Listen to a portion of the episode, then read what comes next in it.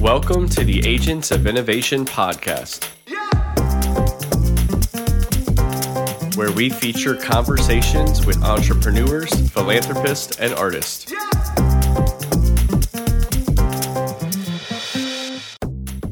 Hello, and welcome back to the Agents of Innovation podcast. I am your host, Francisco Gonzalez, and I want to thank you for joining us here on episode 91.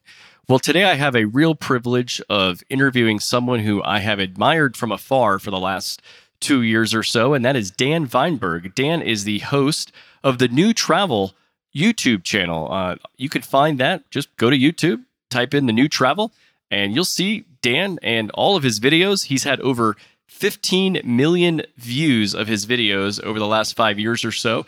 He also has 149,000 subscribers.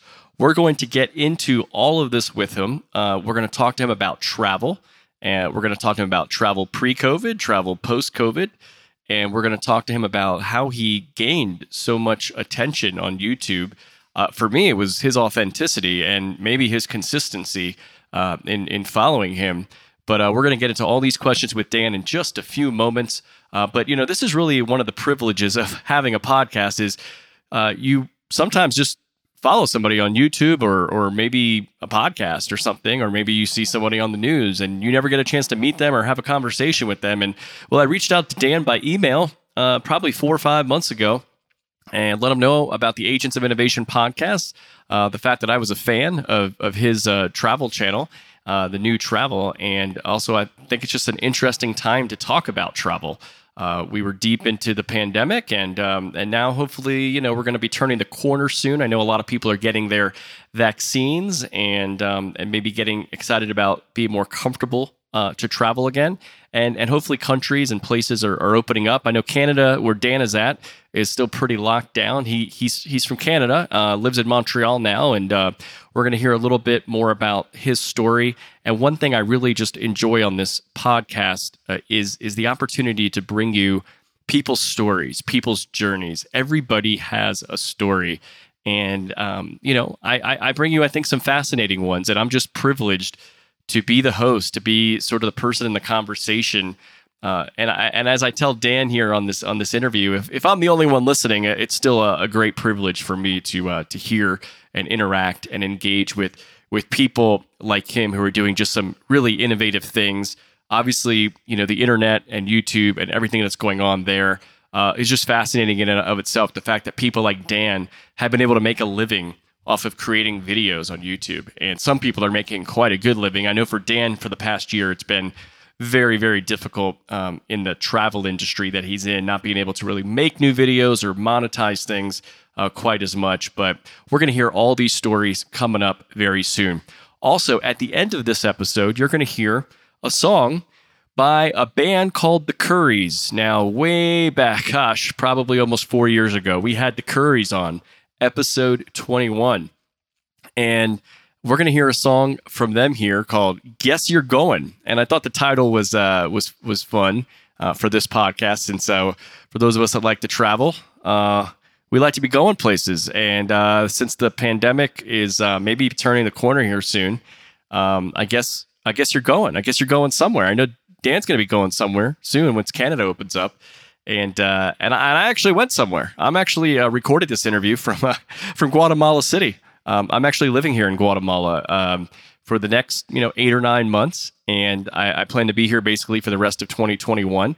I'm teaching some classes at the Universidad Francisco Marroquin, uh, some classes on entrepreneurship and innovation, and uh, really enjoying my time just just getting here in the last two weeks from when you're when we're recording this. But uh, i'm on the campus here at the universidad francisco marroquin recording this and they gave me a, a great little place here to uh, to do the podcast from today. And you'll for those of you that might watch some clips on youtube uh, and yes you need to go to youtube and also subscribe to agents of innovation on youtube uh, because we put lots of clips from from different people different episodes we've had. They're very thematic so we hope you get something out of each one and uh, then they're short. They're not as long as this interview. This is actually going to be the one of the longest interviews you're ever going to hear. But I think part of it was just the great conversation that Dan and I were having, and um, I could actually have talked to him for a lot, lot longer. Uh, believe it or not, I have a lot of questions that I didn't get to, but but we had some really, really fun conversations, and he even turned uh, the table's on me a little bit and ask me some questions about why I'm doing what I'm doing. So you're going to hear uh, a little more insight about that and why I came here to Guatemala uh, to uh, to not only teach but to to launch a community that hopefully you will uh, soon want to be a part of. A community for aspiring and ascending entrepreneurs, and we'll have some more information on that in the coming weeks. But for now, I hope you are subscribed to this podcast, and I hope you do enjoy listening to the Curries. They were originally, like I said, on episode 21. And, you know, I'm actually recording this today. Uh, um, let's just say it's the second week of March. And exactly a year ago, the second week of March, it was a Friday, March 13th. And the Curries, who actually split time in Northern Florida and Virginia, had actually come down to Central Florida to, uh, to, to play at, um, Wilfest, where they were being honored with an award for the best new Florida song. And uh, I kept texting them all week. Are, are, is this still happening? Because things are things are shutting down and things are being canceled. And they said it's still happening. If it's still happening, we're coming down. We got an award to accept. So I actually had to drive about an hour and fifteen minutes over to um, I think it was in Brooksville. Uh, uh, Florida, which is about an hour and 15 minutes or so from uh, Orlando, to see the Curries, and and they played a fantastic show. And uh, but there was this weird, weird sense. And I remember uh, driving back to my place at night by myself after you know hearing them and actually doing a little dinner with them. Um, we had some great Southern barbecue, and just thinking, wow, I feel like I feel like something apocalyptic is happening, and this might this might be it for a while. And and it was my last live concert experience for for quite some time. So. Um, uh, I thought, hey, why not? It's been a year anniversary since I saw the Curries live. They've been out playing a few live shows here and there, but do, still doing a lot of virtual things. Um, why not have them uh, be honored uh, on this podcast by at the end of this episode? Uh, so anyway, thank you for for listening. Uh, thanks to those who support the podcast on Patreon. You know, if you are not subscribed to this podcast, you should just whatever whatever app you're listening on. You know, we're now on Spotify, but we're also on Apple Music and Google Podcasts and Stitcher and SoundCloud, and all these all these uh, podcast apps that are out there. And uh, just subscribe, and you'll be. I'd like to say you'll be the first alerted, but you'll actually be the second alerted because uh, those of us who those of you who support uh, this podcast on Patreon actually get the very first alerts, the first access to all new episodes at least 24 hours in advance of the rest of the world. And so uh, you can go to patreon.com uh, forward slash agents of innovation, and you can subscribe for as little as five dollars a month. And uh, we really appreciate every level of support because you know crowdfunding really does help support this great creative. Uh, stuff that we do here on podcasts. So uh, I really appreciate it. And I do want to give some shout outs to a few people. First of all, uh, our sponsors, uh, Frank and Jerry Gonzalez. That's mom and dad. Thank you for, for being sponsors of the podcast. Also, want to thank some new Patreon supporters, Aaron Brown. Um, and also Eric Wind. And Eric, as you know, was a was a guest on one of our previous podcasts. He's a vintage watch dealer uh, based in Palm Beach, and I got to see Eric a, a, couple times in the last few months, actually. So it was it was nice catching up with him and and seeing him support this podcast now as well. Um, also, want to support people like or thank people like George Lang and David Healy and Phil Ledbetter and Chris Cox and Tyler Houston. Uh, thank you so much for being consistent supporters of the Agents of Innovation podcast on Patreon. And if you want your shout out on the next episode, uh, please do consider your support there. And without any further ado, we are going to get to this amazing interview. I'm sorry it's a little long. You might have to listen to it in a couple segments, but if you're like me, you just want to hear more and more from Dan Weinberg, and I didn't want to let him go. So uh, thank you, Dan, for for so much of your time and uh, sharing your thoughts and sharing your journey because everyone's on a journey, everyone has a story, and we just enjoy bringing those stories to you so that we can each learn from each other's journeys, whether they're real physical journeys like travel or whether they're just your personal journey in life. Um, we we could all learn from each other, and I think that's kind of one of the themes here of what Dan Weinberg is doing on the new travel.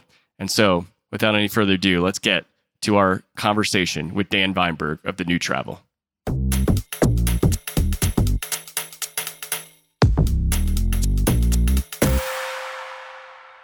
Well, Dan Weinberg, uh, welcome to the Agents of Innovation podcast. Thanks, Francisco. Happy to be here. Happy we could make it happen. Well, it's uh, really exciting for me to, to, to have you here. Just let me give you a, a proper introduction to our audience. that's listening and maybe watching on some of the video that we'll release here. Uh, Dan Weinberg is from Canada. Uh, he's a traveler, writer, and filmmaker, uh, currently living in Montreal. Over the past five years, his travel videos have been viewed over 15 million times. He also has over 149,000 subscribers, and you can find him on YouTube at The New Travel. Uh, it's a fantastic uh, YouTube site for travel experiences. And uh, listeners here should know that I'm one of those 149,000 subscribers.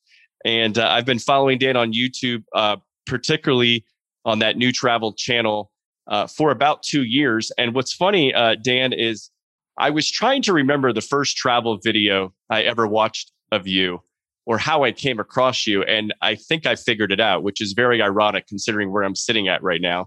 Uh, back in May of 2019, I actually was visiting a friend who was living in Guatemala, and we were going to Antigua, but also Guatemala City. And I remember just searching for videos on Guatemala City. And that's actually how yours came up. And I've always found your videos very fascinating because um, they've got a very authentic feel to them. And you, you know, in this particular video, I remember you're just walking down the street in Guatemala City, sort of showing us what we could be seeing and also that it was like it was safe and it was looked like a normal city and for somebody who had never been here it was great to see and then you just kind of walk and talk and tell stories and i really really enjoy that so i'm here um, i just moved to guatemala city uh, for probably what will be nine months and uh, i'm literally 10 days in as we're recording this and i'm sitting here at the university universidad francisco marroquin in Guatemala City, where I'm actually teaching some classes on entrepreneurship and innovation. So, uh, pretty crazy. And now you're home in Montreal. But anyway, Dan, uh, thanks for all you do, and welcome to the Agents of Innovation podcast. Yeah, no, thank you. Thanks for that great, great introduction. Um, yeah, Guatemala is an interesting place. And surprisingly, when I made that video, there weren't that many videos about Guatemala City. I think it's still relatively untouched in terms of like tourist destinations. Uh, you would know better than me now that you're there. Maybe it's star. It's like a, a, rising star in a sense, because I do know that places like Antigua get a lot of tourism. But for a long time, the story on Guatemala City was, oh, just get in and get out. Just use it as a route to other destinations. But you know, as I tried to show, there's actually a lot of really nice things to see, and I only scratched the surface of Guatemala City. So I hope you enjoy your time there, and maybe you can make the video that shows people the, the next stage of Guatemala. Yeah, I would love to do that. Actually, what's funny is in my first class that I'm teaching, one of the students in the class, I asked them each, you know, if they have done anything entrepreneurial or plan to, and one of them said, actually, um, me and some friends just created this new travel site. They're going to be doing videos and uh, they have an Instagram that's called something like Journeys Guatemala. Nice. And uh, of course, I, I, I see the typical stuff on their first Instagram post with you know hiking volcanoes and things like that. Um, but I did, and it's funny. He said to me, he goes, "Yeah, there's really not a lot. Uh, uh, you know, we talked about you know doing all these YouTubers, all, you know, people like you, vloggers, and he says there's really not a lot for Guatemala, um, and uh, and so you know there's there is some opportunities there, especially for locals like himself to showcase what it's like to, to showcase really this beautiful country." Yeah, and eh, you know, like you said, I, I in my videos, uh, the formula is pretty straightforward. I like to I like to keep it pretty natural. I like to keep it authentic as much as I can. Um, and you know, maybe we'll get into this later on, but I, I really think that's the superpower of YouTube. It's it's the ability to get away from the high production value and just kind of embrace the fact that hey, you're just one person or two people uh, you know, walking around with a camera and you can show things that the big travel networks don't show. You can just show the real experience. And for someone booking a trip, that's really powerful. Yeah, for sure. You know, what's what's also funny is later that same year in 2019, I also visited Mexico City. Now I was going with a group of about 12 other friends.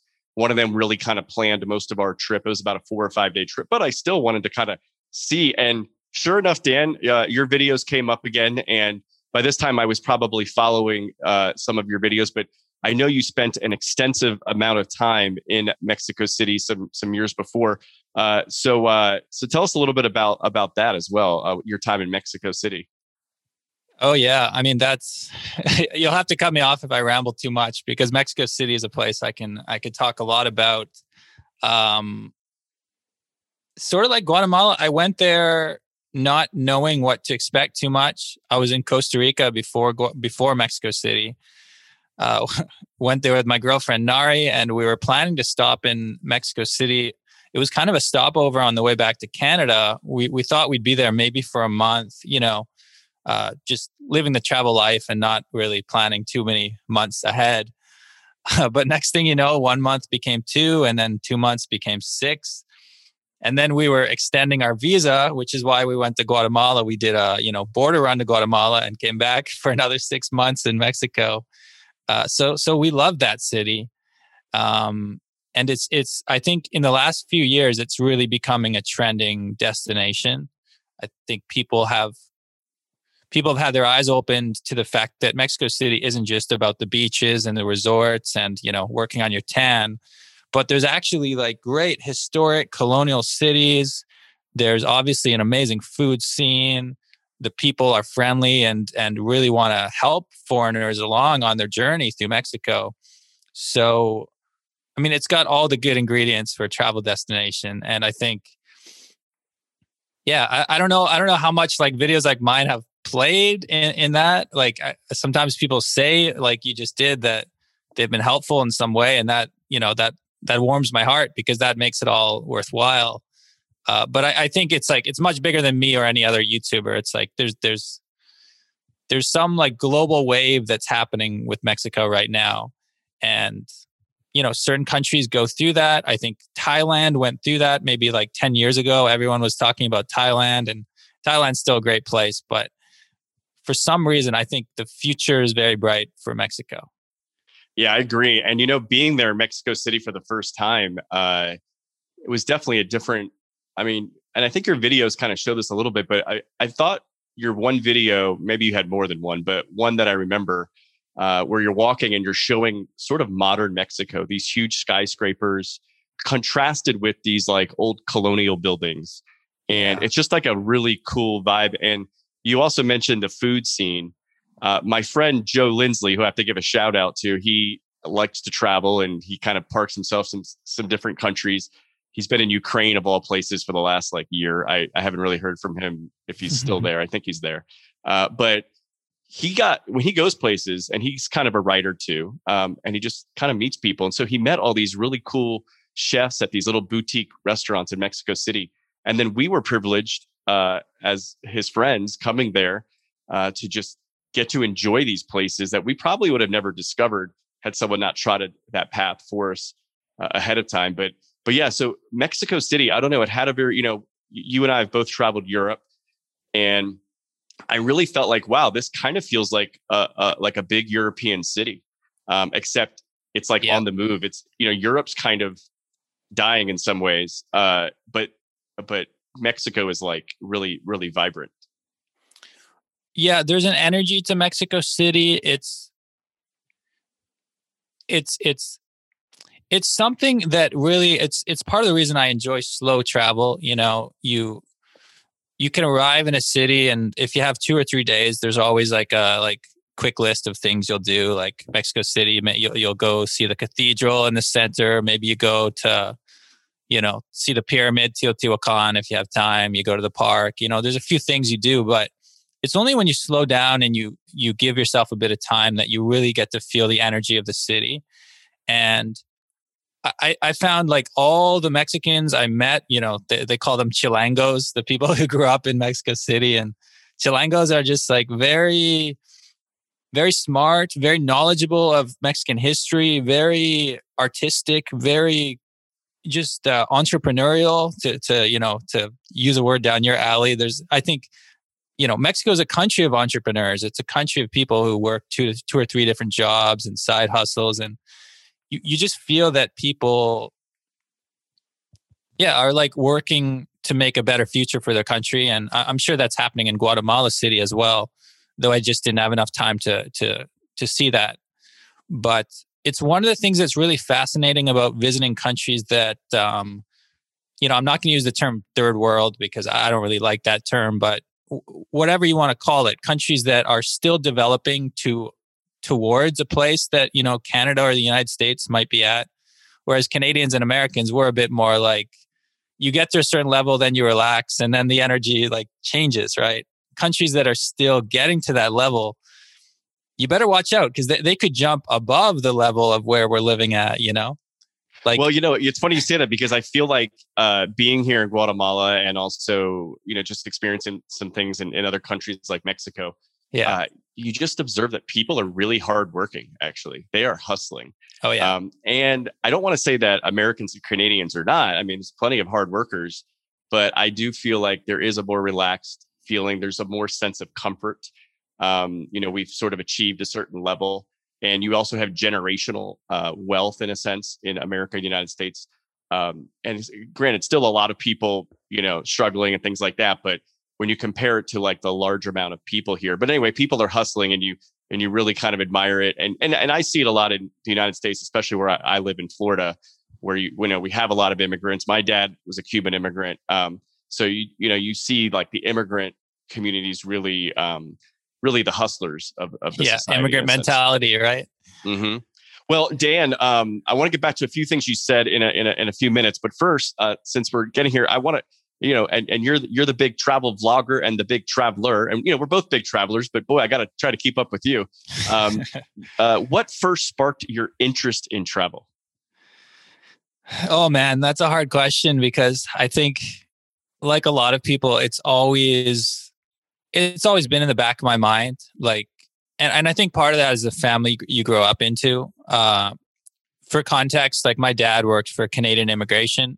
So uh, he, I've, I've always, I grew up in a family where the idea of like immigrants and different cultures and, and connecting with different people, that was a good thing. Like I always thought that was a good thing before I even had time to consider that it wasn't some people I think aren't fortunate to, grow up in that mindset. Some people grow up in communities where they just see people who are different than them and it's like, oh, you know, they're trying to take our jobs or whatever. You know, there's that whole and I think that really like it might seem different than travel, but I think if your if your mindset is positioned that way, then you're you're not so interested in going to places where people look and speak and act differently than you're used to. Whereas for me, I was always curious. I always wanted to see these places. I, I had a, a love for that from a very young age. Um, but the big actually it's it's very interesting because Guatemala in some sense was the kickoff because when I was in university I took a summer class this is many years ago now over 10 years ago about 10 years ago actually. Uh, I had a 6 week exchange program to Guatemala where my where my class we went down there and we were traveling the country and we were studying uh, kind of the socioeconomics of it was a sociology class and we were studying the situation in guatemala kind of the history of guatemala the politics of guatemala uh, we lived on a coffee plantation for a little bit and it was it's a really remarkable trip that opened my eyes to what travel could be like um, so guatemala was a big part of it and then after university my first big journey living in another country was when I moved to South Korea. And at this point, uh, I didn't have any job prospects. I, I didn't really know what I wanted to do, particularly with my life. I just knew that I wanted to go somewhere different. I wanted to be part of that travel wave. Uh, so I started teaching English. I found a job teaching English uh, that actually was a pretty it was a pretty great gig because it paid for my flights to South Korea. They gave me a free apartment in South Korea, and then I'm there teaching English to school children um, and getting paid pretty decent money too because the, the demand for teachers in some parts of Asia is so high. At least it was six seven years ago. I'm, I'm sure it still is. Um, but yeah, teaching English was how I started living in another country. And and how long were you in South Korea? so the, the contract I signed was for a year. I lasted eight and a half months. I almost, I, I looking back, I probably should have completed it, but uh, there were pro- there were problems with my school. That's a whole nother story. Mm-hmm. But uh, yeah, long story short, yeah, like do a bit of research if you're taking this path on what school you sign up for, because mine was not the greatest. but the experience of living there and the chance to travel and save money was great. So I think for anyone who's starting out and wants to travel, I would just like encourage them to think about travel as maybe living in another country. Because even if you're living somewhere and you're working, it's not like you're, you know, uh, moving from hotel to hotel, but it is still traveling in a sense. Like every day is still new. Like every day for you in Guatemala is a, you know, you might be working on your business, on what you your professional duties, but still you're experiencing that travel feeling, right? Yeah, you've got something new to experience every day. I mean, whether it was uh, a couple days ago, oh, let me try this, you know, a new hamburger, you know, this hamburger place yeah. that's a local chain down here, you know, things like that. Just you know, walking into the Oakland Mall, you know, okay, it's another mall like anywhere else, but just to see uh, this is another side of Guatemala City that many people don't necessarily think of when they think of Guatemala. Exactly. But anyway, uh, Dan, so that's great. I mean, uh, in terms of uh, that was your real first long term experience living in another country. And yeah. it seems like you kind of had, you know, you, oh, that, I also think it was really interesting given that I'm doing this interview from Guatemala, that Guatemala was one of the first things that sparked your interest. Uh, uh, kind of funny coincidence there. But what was, um, so maybe, maybe you've kind of already alluded to this, but you obviously became a sort of a, uh, a filmmaker, a travel vlogger. But what what was your travel experience like before uh, you started documenting them to the public? So, and, and, when I asked that, like, kind of what that was like, and then what the evolution to start, uh, you know, filming these things. Great question.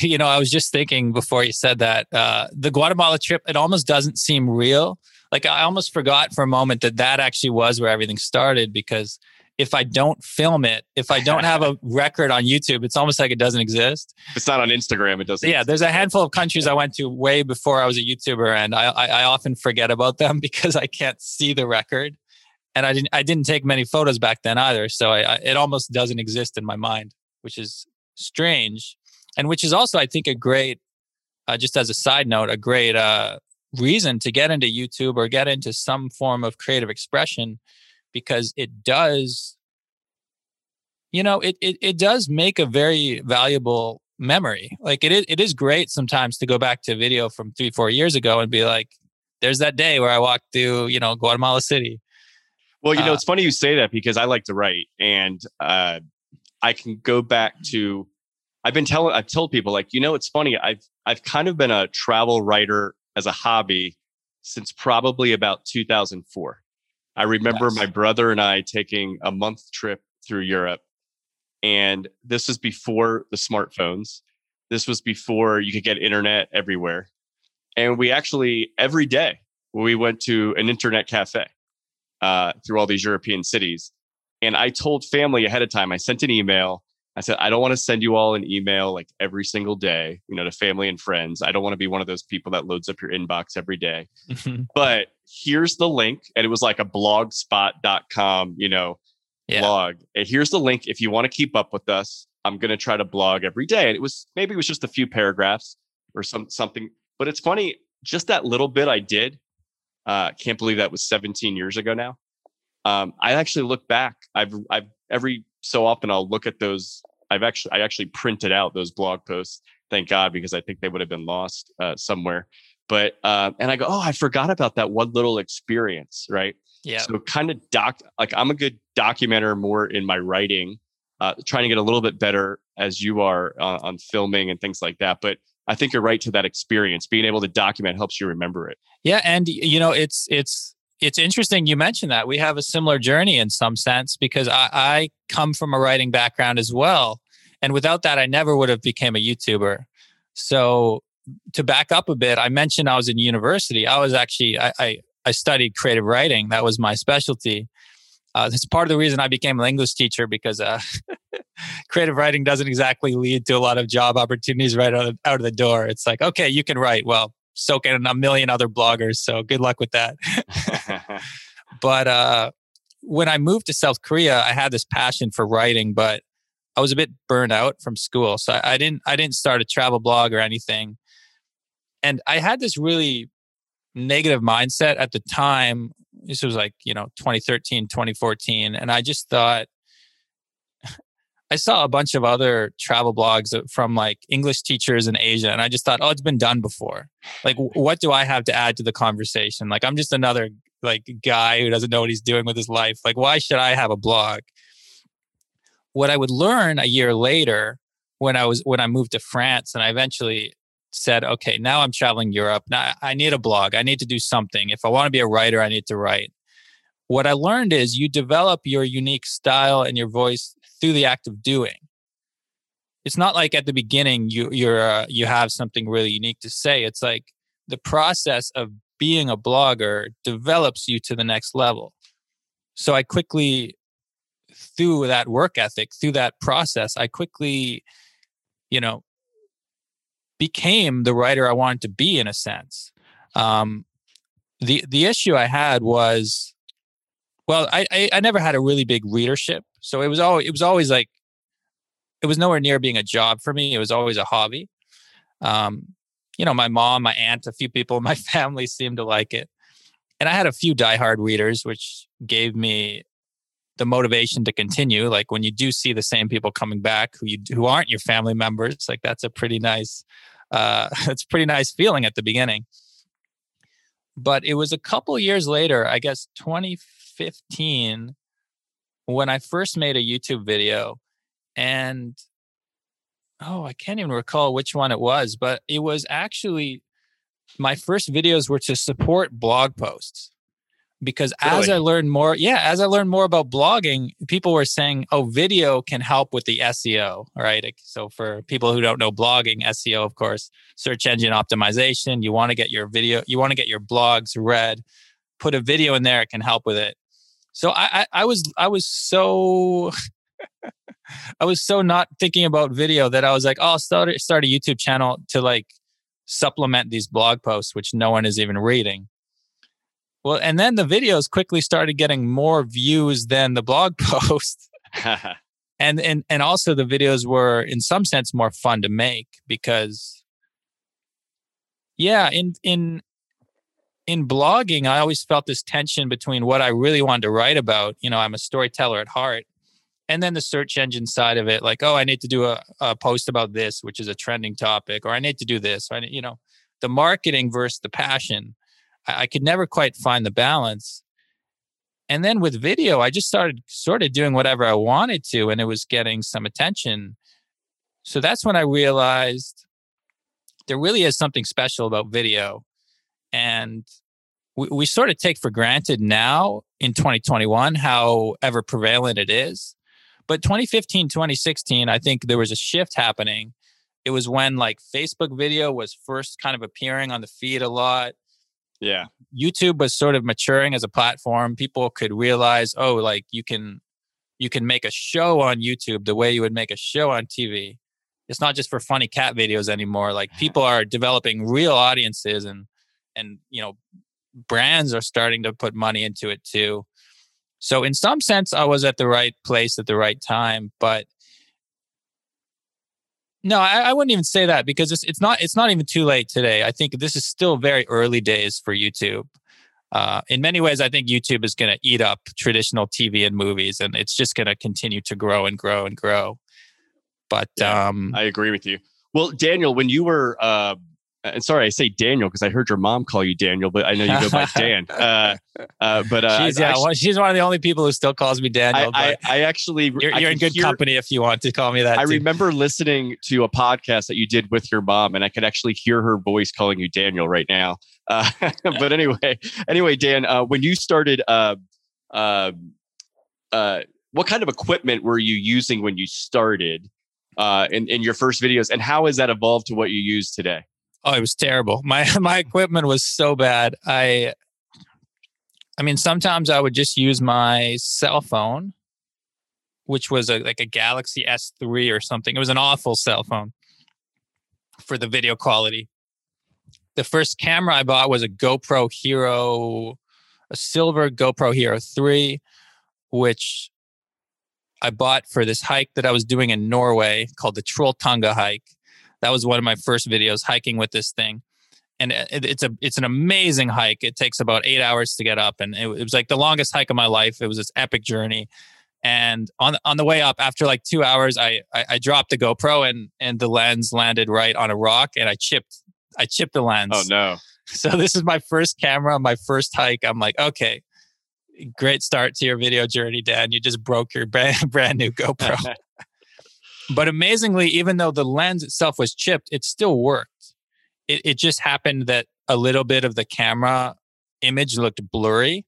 So some of my very earliest videos, you can see like, I think the left edge of the screen is a bit blurry and people would leave comments saying like you need to clean your lens dan you need to clean your i'm like no it's it's it's uh, it's actually chipped i can't clean it and you just continued with that with that camera and that lens i i well i i continued on for a little bit um the the journey itself i mean i've had quite a few cameras but the the the one that really got me started was called a canon g7x canon g7x and that's a little pocket sized point and shoot really good on low light and um, decent audio. So the problem with the GoPro approach is it, the audio is no good. The, the video might be all right. You can you can go underwater, you can do some fun things, but you know, as a podcaster, of course, knows audio in some sense is just as important or even more important than than the video. And it, someone once pointed out that if you're watching a video and the the the video quality is off you can forgive that as long as it sounds okay. Like you'll mm-hmm. keep watching. You don't mind if it's like a 10 year old video with bad quality. But if the audio is off it's just a really unpleasant experience. So even if it's beautifully shot if there's like static noise and stuff people just click away. They're like i'm not going to deal with this. Yeah for sure. so realizing that audio is actually really important was a big stage of that that, that journey. So you still do a lot of these sort of walk and talk type of videos. I saw one of your most recent yeah. ones where you and your girlfriend were walking down these snowy streets of Montreal. And uh, so is that is that what is that what you typically use the the kind of camera you're using there? Do you have like different kinds of cameras for different kinds of scenes? So I have sorry to reach here, but I have one camera here. I have everything everything from this, which is uh, for people who aren't watching. I'm holding up my Canon 90D DSLR camera with a massive lens on the front. So I've got a tripod on this. I have a microphone on top. But this is like a, at least a five or six pound setup. So in the Mexico days, when I'm, and you know, in most of my travel videos, I'm carrying around something like that and I'm holding it out in front of me and actually I need to hold it quite far so it gets my face framed properly and you, you don't just see my a close up of my nose. So it's actually it, it draws a lot of attention to you, which sometimes can be okay because some sometimes people come up and they're like, Hey, are you a YouTuber? What's your channel? Like I've probably got some subscribers just from people seeing me in public doing that. But sometimes you want to be inconspicuous. Sometimes you don't want everyone around you knowing you're making a YouTube video, especially in places like, I mean, I don't, I don't want to pick on Guatemala City, but that was one place where I, I didn't know what the safety situation was like right away. And suddenly you're you're a visible foreigner and you're carrying around a thousand dollar camera. Like that's a real um concern. well you know i think i think it is a concern and and even as safe as i feel here and i'm yeah. in zone 10 by the for those that don't know guatemala city's yeah. Uh, divided into all these zones, just kind of the way the uh, the city grew uh, from its early days. But you know, I've been told certain zones don't even go. Um, certain zones are fine, but uh, even you know, some of the friends I've made here have told me, look, um, I know you're only about a 15, maybe 20 minute walk from where you're living to where you're working. Uh, you can walk that if you've got no valuables on you, but if you're carrying a backpack with a laptop, mm. absolutely do not walk. Just take an Uber, and an Uber costs me like two or three dollars, you know, each way, uh, which is really ridiculous. Um, uh, but yeah. but I but I I've thought about that because I'm I'm looking and I'm going, you know, I could I could document some things here, but at what point do I do I really take out um, you know an expensive camera or even my iPhone, yeah, um, and and and be this like sort of foreigner walking down the street, uh, just just an easy prey, you know.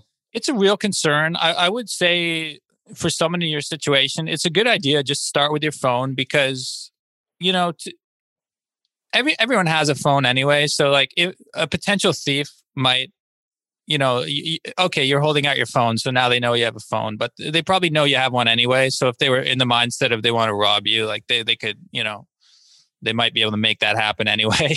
Yeah. Whereas uh, something about a big camera, and I don't even have the highest end cameras, so I don't have like a five thousand dollar setup or anything. But they might think I do because they might just see the name Canon and be like, "That's an expensive camera.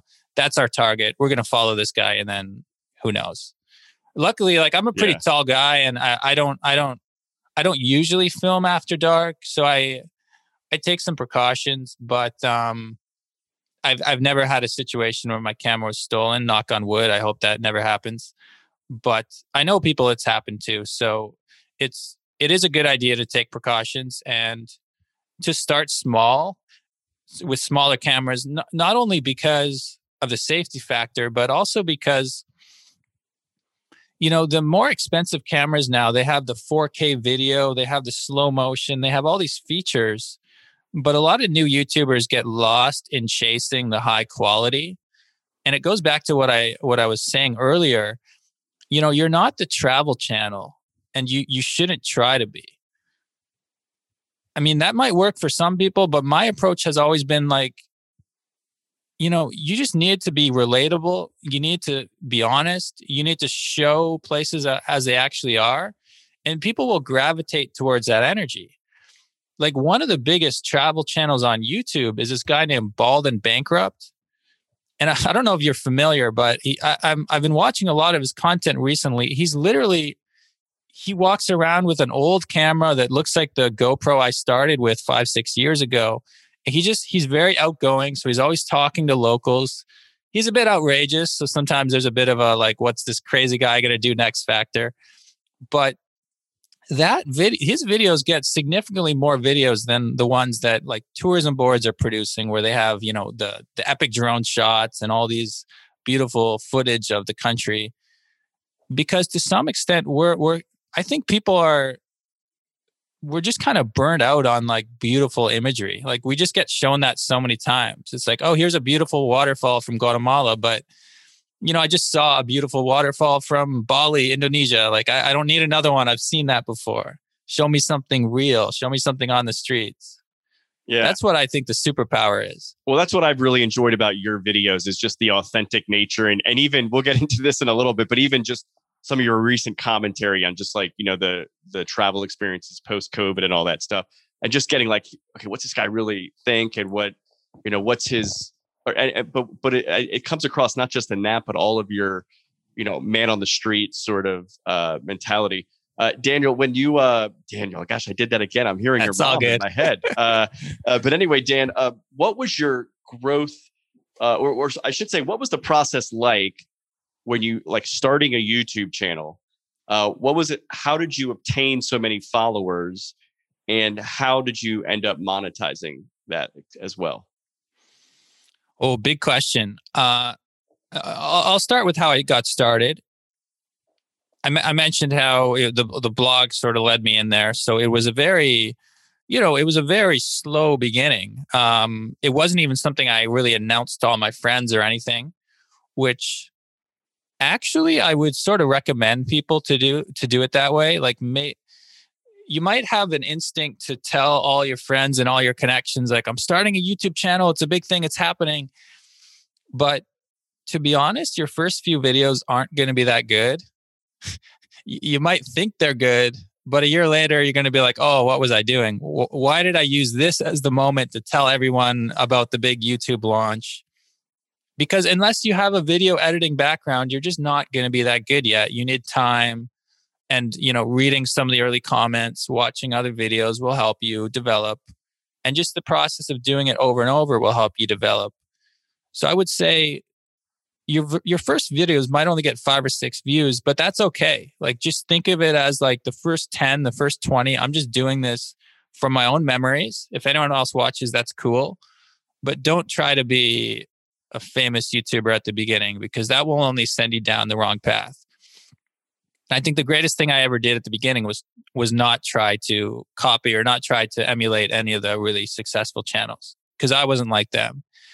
Um, it took me about a year to get my first thousand subscribers, which is is pretty crazy. In, in that you know when my cha- you know well this year has been uh, sort of bad year for travel, but when my channel is growing rapidly, I mean I can I can get that in a week now or even less.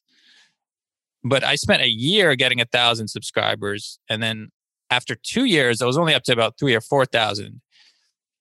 It was really only when I went to Mexico and a bit before that in Costa Rica, but Mexico was the big spark where like the audience really started to grow.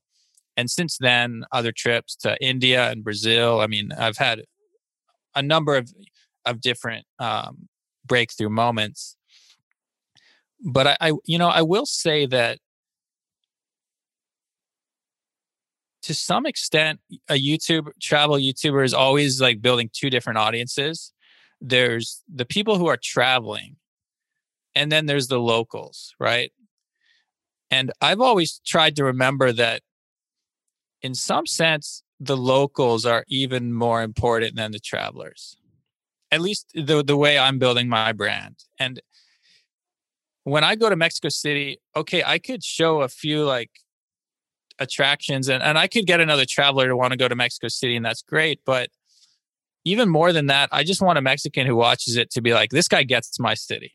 Like he did justice to this place because they know it best, right? So if I want to be authentic, if I want to be real about what's happening, I want to I want to speak to the locals. I want to get them on my side. And you know, Mexico City's got what like 20 million people. There's a lot more locals than people visiting them. So if you can tap tap into that energy, then you can really start to get a lot of a lot of fans and a lot of viewership. So when you grew when you when you were growing the number of followers and the number of views while let's say while you were in Mexico City is it that the locals uh, find a curiosity in this sort of foreign person who's kind of living or traveling here uh, and what they think of our city? Is that or what did you find uh, about what was appealing to them? That- exactly. There's a fascination in what people from other countries think especially in countries that have negative stereotypes associated with them. In Mexico, it might just be the idea that people think it's a dangerous place, or people think, uh, you know, the whole way the media treats them, and even, you know, uh, no need to get political, but like certain American politicians have definitely not been kind to Mexico and stuff like that. So I think you know, as I said, the people in Mexico City are and across Mexico, they're they're educated, they're modern, they have a lot of great things happening. And when the media is only portraying one side of Mexico, you know, it's I can only imagine it's pretty uh it's pretty harmful and pretty, you know, you mentioned your family comes from Cuba at some point and I Cuba's in a similar situation, I think. Uh, people might have ideas about what the country's like, but they're, they're probably way off in some sense.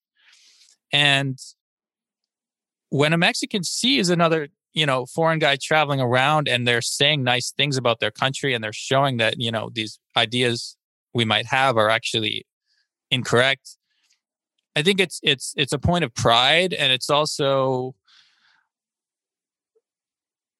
yeah, it's like it's a new form of media. It's it's I, I sometimes think of what I'm doing as trying to be the opposite of the newspapers, where the newspapers are just bringing bad news from other countries all the day. Like I'm trying to bring something good.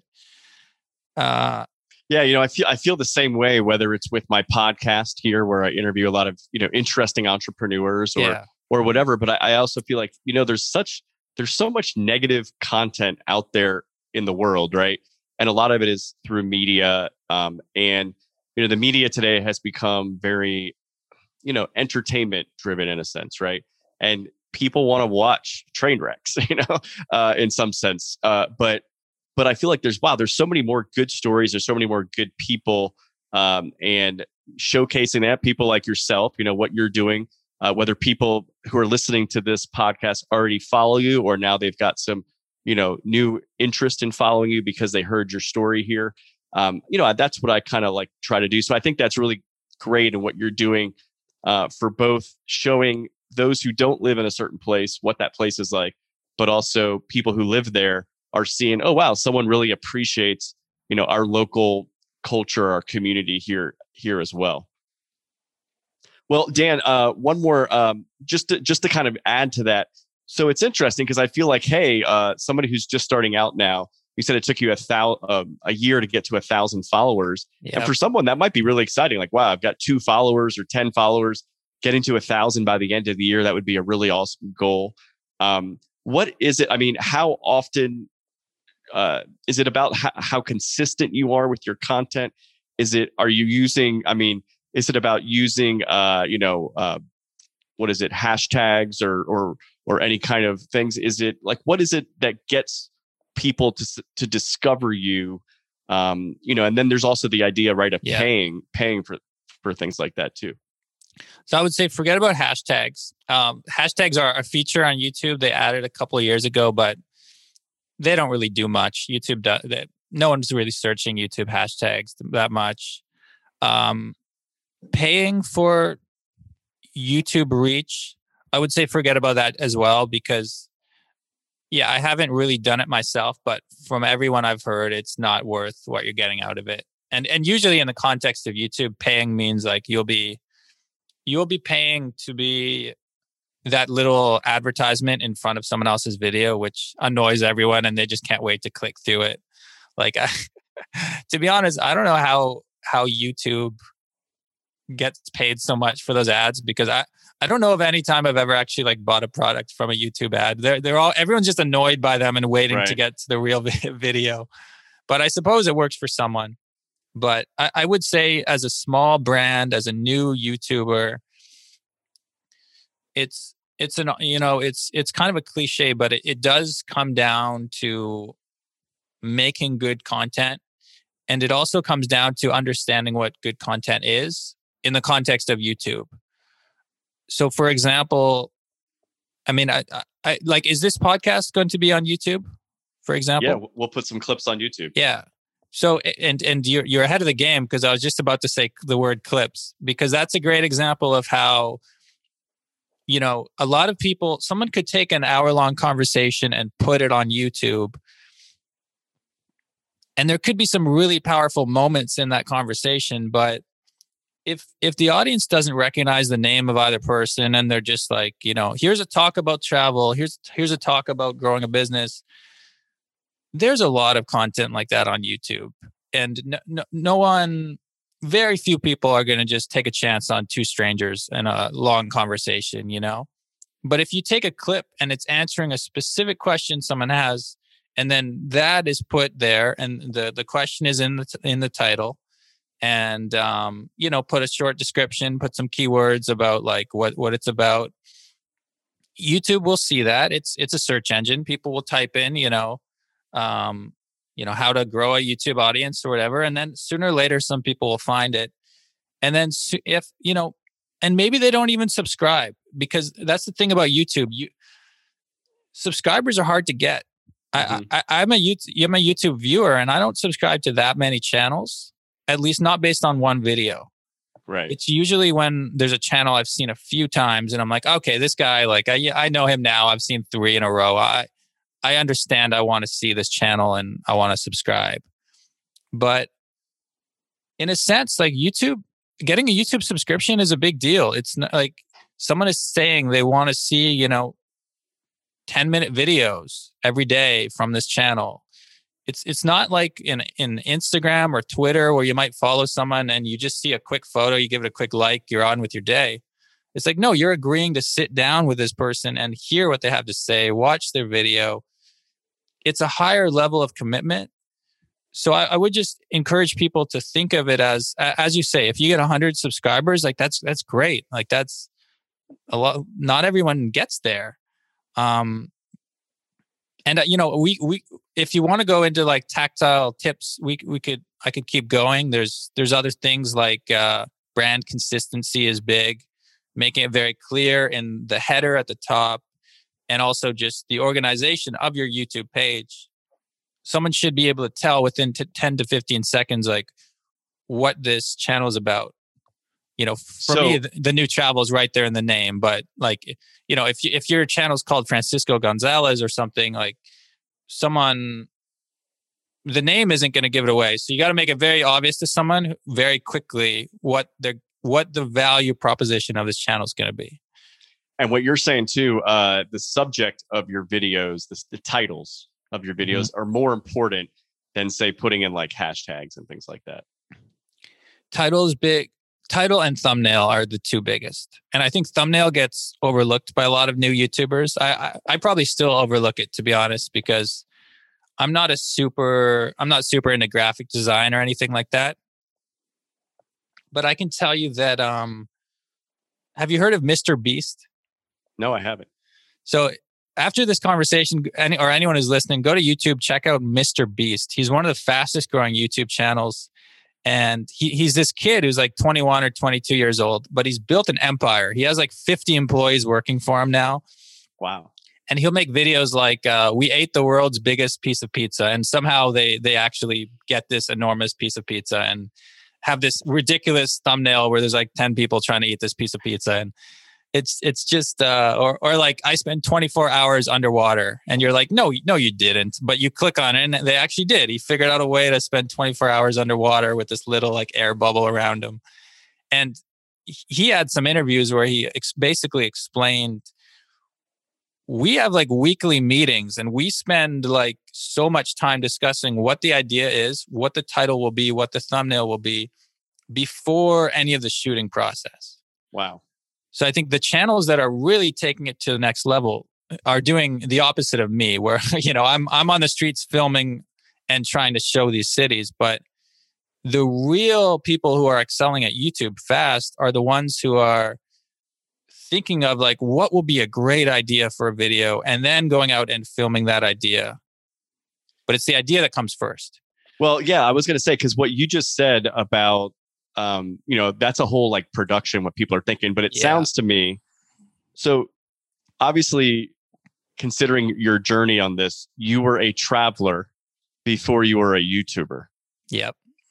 What do you consider yourself today? I mean, do you do you think first about, hey, I want to go travel somewhere, and because I'm traveling there, I'm going to document it, or you think about, I want to document something really interesting, and so I'm going to go travel to this specific place. I've always tried to remain a traveler first and foremost, and uh, there might have been some videos where I lost track of that. Like to be perfectly frank, there are there are some.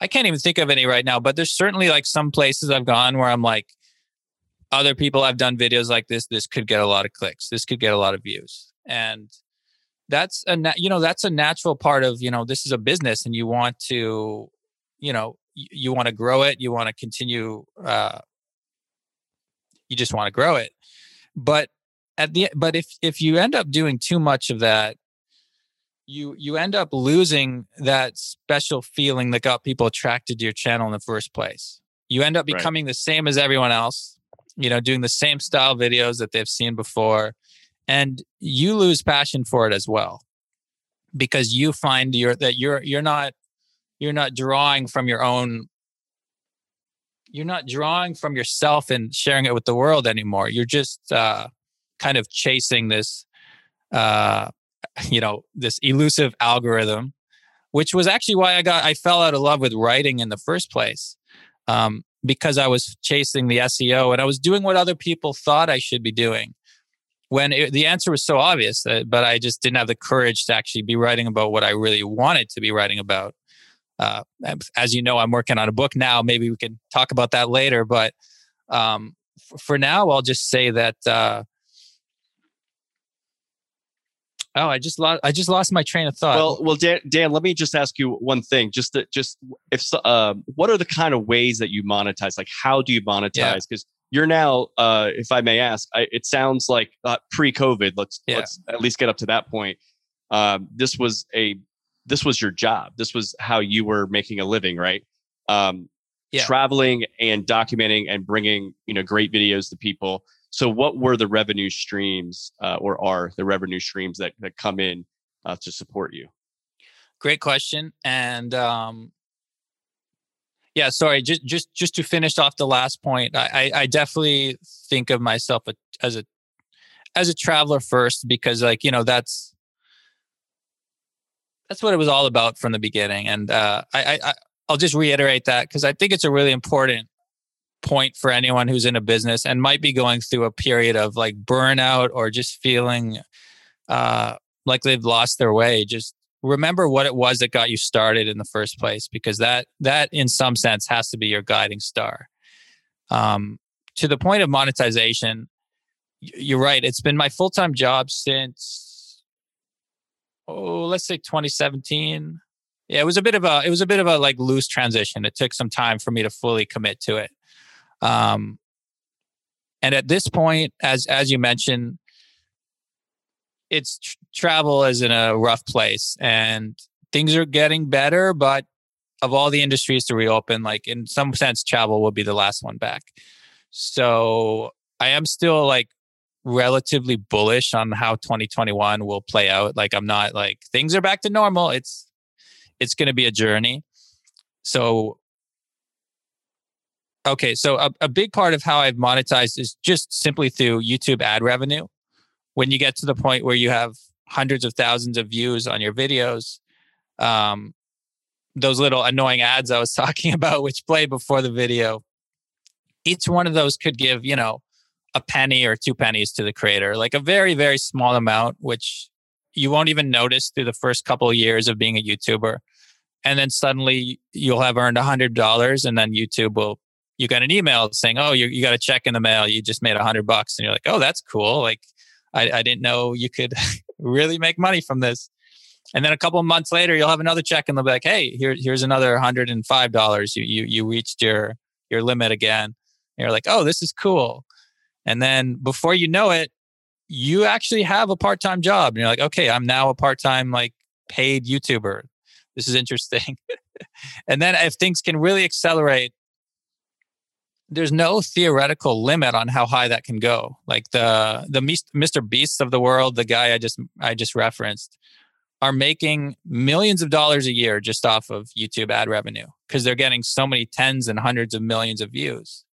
So it is a business in the sense that, you know, it's it's scalable and there's no like theoretical limit on that, which is a beautiful thing.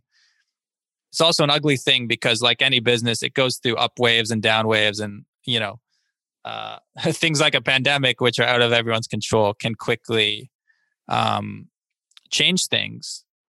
However other things can change things just like people's interests and people's trends like the videos that were really popular six seven years ago might not be so popular today so sometimes you see creators who are stuck making a video that was really popular in 2016, but today people just aren't searching for that kind of content anymore. So you really need to have your thumb like on the pulse of YouTube and and as much as you want to balance like keeping true to yourself, you also need to have some sense of reality if you want to make it as a as a as a full-time YouTuber. Um, now, uh, uh, there are other revenue streams. Like personally, I have a Patreon page. Uh, not sure if you're familiar with Patreon and how that yeah, works. Yeah, we've got a bit. Patreon page as well. Oh, so. oh, that's great. so you you you know all about it. For anyone who doesn't, you know, just it's it's a way. Well, I'm sure most people do by this point, but it's a way to support creators and uh, you know people doing work that you find valuable. And there's um, well, there's a that's a whole nother discussion. But Patreon is a great way to get some some crowd support and people saying, listen, uh, maybe I can only give a couple dollars, but like collectively, if you have a big enough audience, that can go a long way. Sure. Uh, another way that I get some money is from brand partnerships. Uh, I've worked with tourism boards in the past where, you know, at first it was just uh, when I was about 50,000 subscribers, I had the first experiences where someone was willing to fly me to a destination to make a video about that destination or to help them with their own uh, objectives as a tourism board. And at first I was like, this is great. I'm, I'm flying for free. Like I'm living the dream. Uh, and it, it is great for a while, but there still is the cost expense of like, you need to be editing the video and sharing the video and promoting the video. And of course filming the video like you're in a bit more of a you know like you're in a work mindset. You're not just on vacation anymore. It's like every day you want to do as much as you can. So after a while you get to the point where you can start charging for those that sort of content and real and realizing, you know, as much as it's nice to travel for free, if you want to be a business, if you want to be full time, you need to have, you know, rates. You need to have, uh, you need to value your time, I guess. And that was a journey for me as well, just to have this sort of confidence at some point to say, like, hey, this this this you know quote unquote job that i just kind of fell into and and was just following my passion into it now actually is a job so i need to think of it that way and i need to put on you know my big boy ceo hat and uh really think about the value i can offer to tourism boards to my viewers to you know to anyone really. Yeah no that's great. Well that's that's really good for i think a lot of people to to understand and how and how that evolution happened from simply just a passion of sharing your fun travel experiences to evolving it as a job but obviously the passion's still there and still the core of it. Now uh, dan uh, we alluded to this a few times now. Obviously travel radically changed uh, about a year ago. Actually we're we're recording this in the second week of march here. It's a, exactly a year from when, um, uh, you know, all the government agencies, international bodies declared COVID 19 a pandemic. Isn't that um, crazy? yeah. And so, um, you know, I had a hell of a 2019 travel year. I mentioned going to Guatemala and Mexico City. Uh, I also did a dream vacation for me. Uh, me and some friends, we went to Peru for nine days. Um, and I also visited your wonderful city of Montreal. Nice. I also visited Bermuda. I mean, it just uh, this was like it was like a crazy year where little trips and big trips kind of kept popping in there, and and and I know you're quite the traveler as well. So by the way, I had such a 2019 crazy travel year. I mean, I travel a lot as it is. I'd gone to Israel in 2018. That was like my number one dream destination of a place I wanted to go. Um, so between Israel and Peru, I was like, wow, I just knocked like the top of my bucket list pretty pretty hardcore. That's awesome. And I, and I actually remember saying at the end of 2019, you know, I'm just going to chill a little bit in 2020. Well, the pandemic took took care of that for me a little yeah, bit. Little did you know. but uh, but but unfortunately for people in the travel industry, whether it's airlines, hotels, you know, even restaurants and all sorts of, you know, where I live in Orlando, uh, Walt Disney World, Universal, you know, those companies are going to survive. They're huge but a lot of the employees lost their jobs. A lot of the small mom and pop businesses around places like that went out of business. Um, but you're also part of the travel industry as a as a YouTuber who who travels, and yep. obviously, uh, how did that affect you? And what was your, you know, I know I remember seeing a video at the very beginning of, gosh, probably even weeks before all the government said shut everything down. Uh, you were also already saying, hey, you know what? It might not be responsible to travel right now. I'm gonna I'm gonna kind of take it easy um, as an example. So tell me about one, how did it affect? How did how has the last year affected you and your industry? And two, um, what has like your evolution and your thought process been like from from a year ago this week to, to today? You know, that's a great question. And I'll give you, I'll tell you something really sort of strange. I I I was actually, as you mentioned, I made I made a video talking about the topic in like I think early February or something. Uh, at a point where I hadn't seen any other travel YouTubers talk about this period, and it just felt like an elephant in the room because, like, obviously it was all over the news, and I guess a lot of YouTubers you know, you don't want to talk about all the controversial stuff because, you know, it can just open up a can of worms. But I, I just thought like this is a conversation that should be had. I was feeling increasingly anxious about what was going on. And sometimes I just make videos to share my thoughts and to hear other people's thoughts. Maybe not everyone agrees with me, but I think it's like, it's a conversation worth starting. So I was kind of asking the question, being like, hey, like, what do you guys think? Like, China's shut down like uh you know uh, uh what's what's it called? Italy is shutting down. Like what, what do you guys think uh, this doesn't look like it's going in a good direction. And some people definitely thought it was no big deal. And to, to be fair like most people back then did.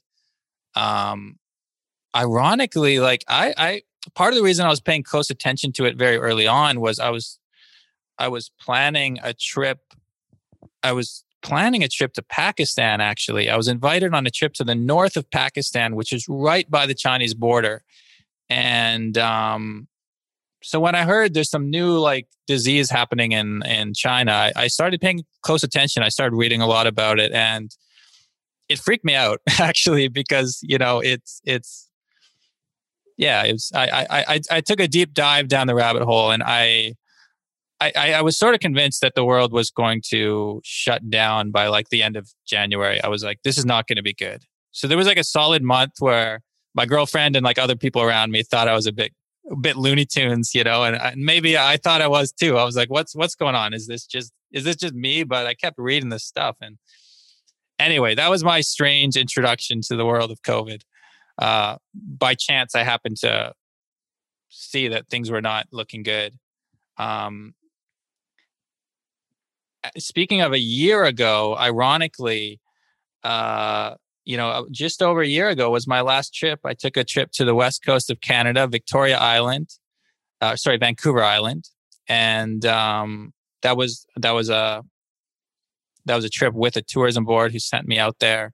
Had a great time. But by March, as you alluded to, that was when things were shutting down. And this was like just before the US Canada border had closed. This was like, so I, I, think I flew out there on like March 7th and I flew back on March, I want to say March 11th. And in those like four or five days, it went from on the way there, I was actually flying with a mask on the airplane, but I was one of like only three people on the whole airplane who was. So like I was definitely on like the more like, you know, paranoid side of the spectrum, I think. and then four or five I remember days- I remember people like you because I took a trip in uh, February, a work trip to Houston about February 23rd. Yeah. And I remember seeing one person with a mask on thinking, what what is going on here? and then four or five days later I flew back. And the day before the NBA had just canceled the entire season. The NHL Hockey League had canceled the entire season. Trudeau, the Prime Minister of Canada, was like, "There's a big announcement coming on Monday." We thought they, the whole country was going to lock down. Everyone was panicked. No one knew what was coming. And then there was like half the plane was wearing was wearing masks, and every, the whole vibe had changed. There was no. It wasn't. Of course, this was way before masks became required to fly or anything like that. The airlines didn't know what to do, what to do. But I heard some hushed conversations between like airport staff, and it was just remarkable how in a period of like three, four days, everyone had realized like the world has changed and we don't know what's coming next. But yeah, it was just a it was a, it was a very sad goodbye to travel. To be honest, it was it was tough, and you so know, you I, you you kind of yeah, just just to yeah, quickly finish that story. I I you know I, I didn't even publish that video that I made there. That was another question, like talking to the tourism board. So no one is traveling. Is it appropriate to share a travel video? Because a lot of my audience might think it's not. They'd be like, why are you promoting travel when they just shut down the borders? So I actually delayed that video all the way till like June. And then in the summer, things were opening up a bit more. Of course, the pandemic wasn't over, but at this point, we realized like, well, what am I going to do? Hold on to this for two years? Like, so, sooner or later, you got to get the videos out. So yeah. for myself and a lot of others, there was definitely a period of like, so what's the next move? Like, our job is to promote something that we're being told not to do. So it, it became a personal dilemma that me and a lot of other people had to go through. So you kind of, uh, yeah, as you just alluded to, you you didn't even publish the video that you were sort of paid to create uh, for for many months. Yeah. Uh, probably smartly for those people paying you too. Like what? Not like not not only that, but uh, the my, my contact at the tourism board was laid off a week later. Oh wow. She was like and she was the one who had actually watched my video. She was a fan of my channel and had like worked to get me there and then she was like Dan, I just want to tell you and I hope I'm not speaking out of turn by saying this, but I, I am not I won't name any names or anything, but she basically said like uh, you're still going to get paid. We're don't worry about anything, but like we have cut like 60% of our staff has been laid off and like that was that was the first like eye-opening moment for me to see okay travel has stopped but now the ripple effect of like what's going to actually happen to the travel industry and it's going to get pretty ugly. And um, that was in March of 2020. Like now, it's been you know it's it's been a while. So as, as you alluded to, it's it's tough for the small businesses, and it's in many ways we're in a similar situation as the restaurants. I keep thinking of restaurants who you know they want to open. Some places they can't open. Here in Montreal, they're still closed. We can't wow. dine into restaurants, and we haven't been able to since uh, September of 2020. Wow. Okay. So they reopened at some point and then closed again? Yeah, they opened for the summer and then into like, yeah, mostly just the summer, I guess. Was but I mean, uh, like here, yeah. we have actually one of the strictest policies in all of North America. We have a curfew in Montreal. I don't know if you're aware, but we have an 8 p.m. curfew. So we're not allowed wow. to be outside past 8 p.m. Or wow, you could get a fine of up to $5,000. And, and they've been giving them out to people. Yeah, wow. Well, um, so you kind of uh, went a little dark on on your videos for many months. I know you put a couple updates out. Um, I know you also at some point started a podcast kind of later in the year. Yeah. And uh, so I've got a few questions for you. Then I saw your your first trip, which I think was around October, was to Mexico. So tell us about how uh, you kind of evolved uh, in into into saying, okay, uh, I I'm gonna first of all, actually let's let's let's make this a three parter. Yeah, first I got so many so many things going on, you know. Yeah. well, first of all, I want to know uh, what was it like? Like how many months of like not traveling was it like for me? I remember thinking I travel a lot for work. I yeah. travel a lot for fun, and I remember maybe you know six weeks into uh like no travel. Yeah. Um, I was like, wow, I don't remember a time in my life in the last at least 15 years where I slept this many nights in my own bed, like yeah. in a row. Um, so what was it like, like, like being home in Montreal? And then secondly, uh, the shift to then saying, I'm going to go ahead and, and do a trip and tell us about that Mexico trip. Yeah, I mean it was it it was brutal. I won't go into like a a deep dive into what the lockdown experience was like. Uh, I think a lot of people this past year have suffered in their own way. They're you know talked to a thousand different people. There's a thousand different stories, which is why for a while I you know I I didn't feel the need to. Uh, yeah, I didn't want to be complaining about my job, especially in a place like YouTube, where, as we've mentioned, I always try to keep it real. I always try to be honest with my audience I just stopped making videos for a while because I felt like I had nothing to add to the conversation but negativity.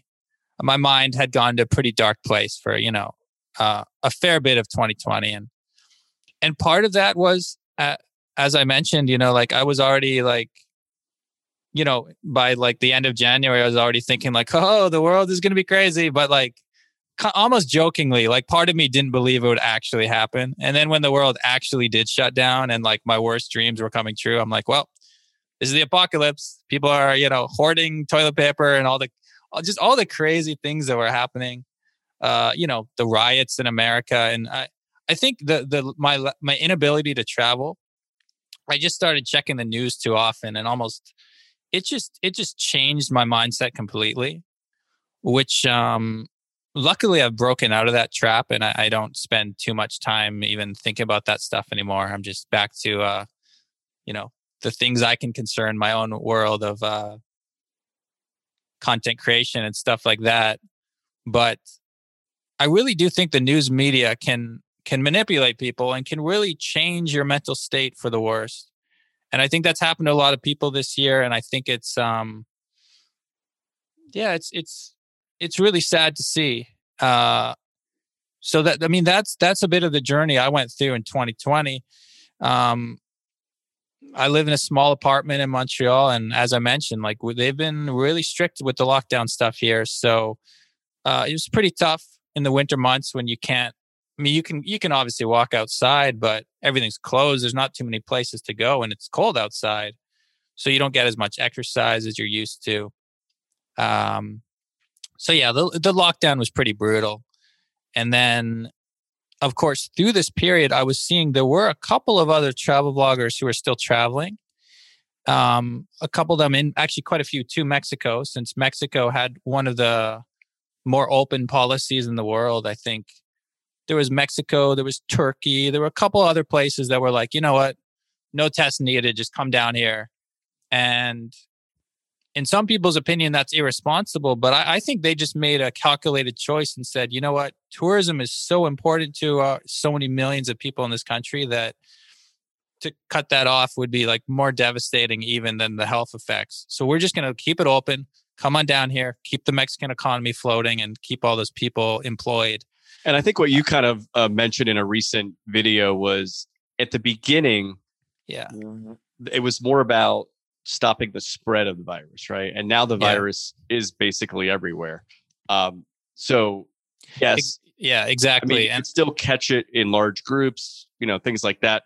So maybe being on a plane with you know 200 other people isn't like the most greatest thing to do but but at the same time what's the yeah. difference in going to the grocery store right um so but but but anyway yeah so i think uh kind of opening up that like you said it was kind of a calculated uh thing for for many countries and places yeah and i you know i would I mean, yeah, we, we don't we don't need to go too deep into that whole conversation because obviously everyone's got their own and viewpoints, and that I yeah. think is is clear by now. Like you know, I I traveled in, I traveled to Mexico in, oh, when did I leave? October of 2020. Um, by that point, th- the numbers were actually looking pretty good. You know, things were definitely better than like the first wave situation. Uh, and also, it was by this point the airlines had protocols like people knew what to do there was hand sanitizer everywhere there's temperature checks everywhere by the, first, way, the first period was so chaotic because like no one knew how to respond. So like some people could be traveling, but we didn't even really know what this virus was. Like no one knew what the heck was going on. So in my view, it was like, let's just like, I know I love to travel too, but let's all just chill for a bit and see where this goes, you know? By the way, for those listening, they got to go to your, the new travel channel on YouTube uh, because you put out a video, I think it was around October or something when you first yeah. traveled. And uh, it was hilarious. Uh, it was like it was of you sitting in the airport, like asking questions that I mean, I was I think my first flight, I, I took a trip. I just went to Georgia and Tennessee, and I took a flight from Orlando to Atlanta in like June, and it was kind of the same thing. Like, am I supposed to be here? How far distance am I supposed to keep? Do I have to keep this mask on? Can I eat? You know, it was like so. I thought your your your video was very funny and thanks, man. Very relative. There's still a lot of people who haven't taken their first trip since COVID, uh, I think they need to go watch your video because it's funny and it'll get it'll be all the things they're thinking on that first I think trip was, to the airport. I think it was called like what flying during a pandemic is really like, or like what it really feels like. B- because some other YouTubers had made some videos where it's like, you know, travel YouTube, people are always smiling and like trying to be upbeat because y- you want to be positive for your audience. But some people were just like, kind of like I, almost making light of the situation, like just joking about the mask and everything is like very like happy go easy. But then I traveled and like it's not like that at all. At least not for, you know, myself and the people I was around. It's it's quite stressful situations and you have a lot of questions like am I even allowed to eat in the airport? There's no one there's no one around telling me if I can take off my mask and eat, but uh, people have to eat sooner or later, right? Like this, the, the staff has well, to eat somewhere a few airports I've been in, um, you don't have as many food options either because some of the restaurants yeah. have gone out of business or, or they don't. At the beginning, when they were reopening, they didn't have enough customers each day to to feel like they needed to open. So I'm I'm I'm walking around. I remember the uh, the Nashville airport. I'm going, my gosh, my options are Burger King and Starbucks, and I was just trying to get some dinner. Um, and I was probably just lucky that those were open. I just, you know, one thing I, I just made sure I was extra nice to all the staff on the airplanes and all the all the people I ran into in the airport and like I even the woman who gave me my boarding pass I just you know I just thanked her for like all her hard work you know almost the way I would thank like a soldier coming back from combat because like whether you think of it or not like yeah it's really stressful for you in the day in the airport but these people are doing it every single day and you know, some people are really concerned about the virus. Some people know not so much, but clearly there's a risk involved to being there doing that job every day. And, you know, whether it's the people at the airport or the people bagging our groceries or whatever, just, you know, let's remember like there's a lot of people out there uh, whose lives have been changed and who are, you know, dealing with tough situations. So I think a bit of yeah. empathy and a bit of compassion can go can go a long way. Oh, for sure. So, so Dan, you went to Mexico. Uh, where Yeah. exactly did you go in Mexico? And I understand you also spent some time there uh, writing a book. So, tell us a little bit about that experience and how long you were there. I flew to Mexico City, uh, which was the the main entry point to Mexico. Was there for a few days. Uh, had booked a hostel, a private room in a hostel. I, I expected it to be like empty when I got there. It was surprisingly it was quite busy. There were actually people there, you know, drinking and hanging out, and uh, Gotta love Mexico. gotta love Mexico. But for the first couple of days, like I, I mostly I was just uh you know, again, I hadn't flown in a year. I wanted to not, you know, bring a new virus into Mexico. So I just kind of did my own thing and I wasn't trying to socialize or anything, at least until I knew I had made it and I was healthy, you know. Um but after that I, I took a bus to a place called Tepoztlan. And Tepoztlan is a pueblo magico about about two hours from Mexico City, a beautiful little town. Is it south? Or It is south. Yeah, it's in the state of Morelos. So I don't know if that's where we went, but there was one day when I was there in November of 2019. Yeah. My friend Joe, uh, maybe he can affirm this for me after I talk to him, but because I don't exactly know, but it was. Uh, do they have? Do they call a lot of towns Pueblo Magicos? Yeah, Pueblo Magico is there's there's about a hundred towns in Mexico that they call magic towns. It's this de- designation they've given to like really beautiful old towns. So we Um, stopped. We stopped in one of them on the way to. We we we actually Yeah. hired like this private um, uh, driver in like a. We had like a van because we were going to some mezcal farms. I guess you want to call. Nice. And so they were.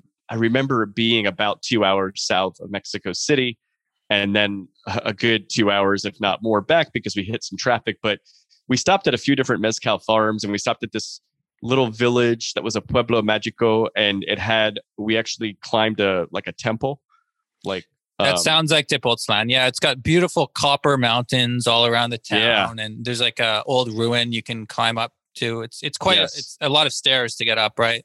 Yeah, that was probably it. Yeah. I, I know I blogged about it, so uh, And I'll- that was I'll that to- was closed, believe it or not. That was closed due to the, the virus. yeah. um, and which is interesting because it's it's just like a public place to go hiking. So uh, so you were in that town?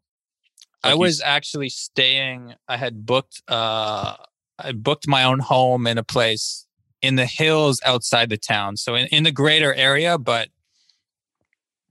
I went down there not really trying to make travel videos or do anything other than work on this book I was writing. Uh, you know, I, I mentioned earlier that for a little bit I was just consuming too much news media. I was, you know, I was I was pretty bummed out about the the state of travel, and you know, 2020 had been the worst year of my life, and I just decided I don't really want this to be the story of 2020. I want to reclaim this year for myself, and I want to change it into something else.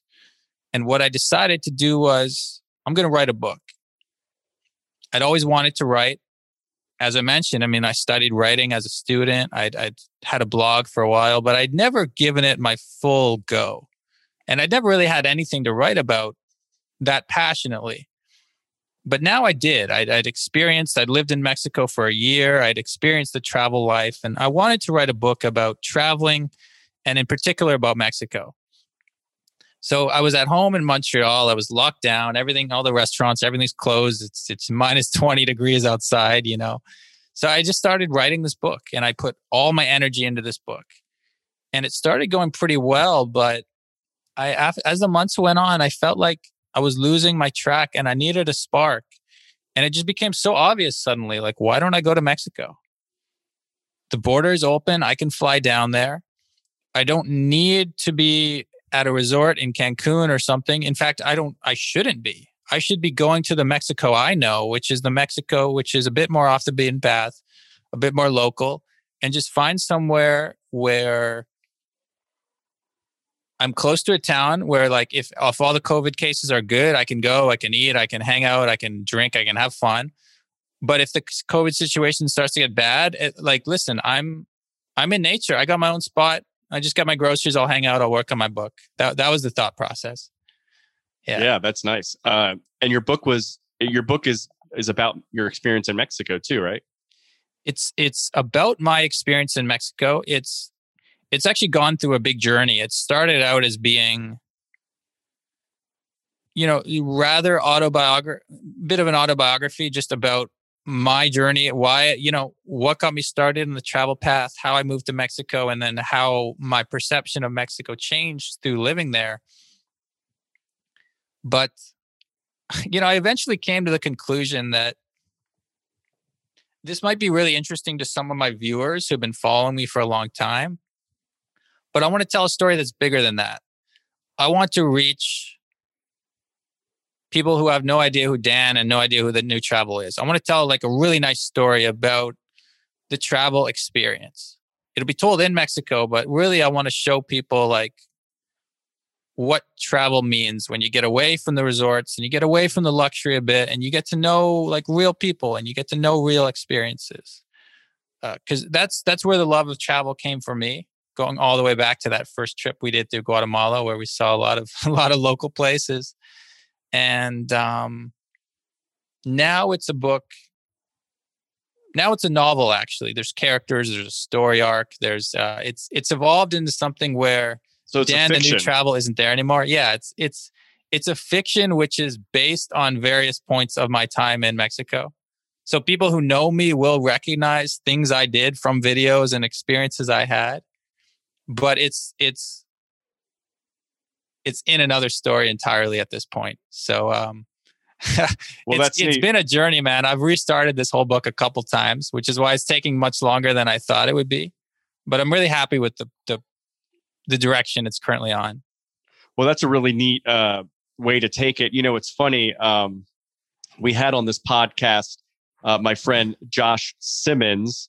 Um, okay, and he is an, a fiction writer, but he that's not that wasn't his day job. He was a lawyer he worked for a boutique law firm in DC. Oh, wow.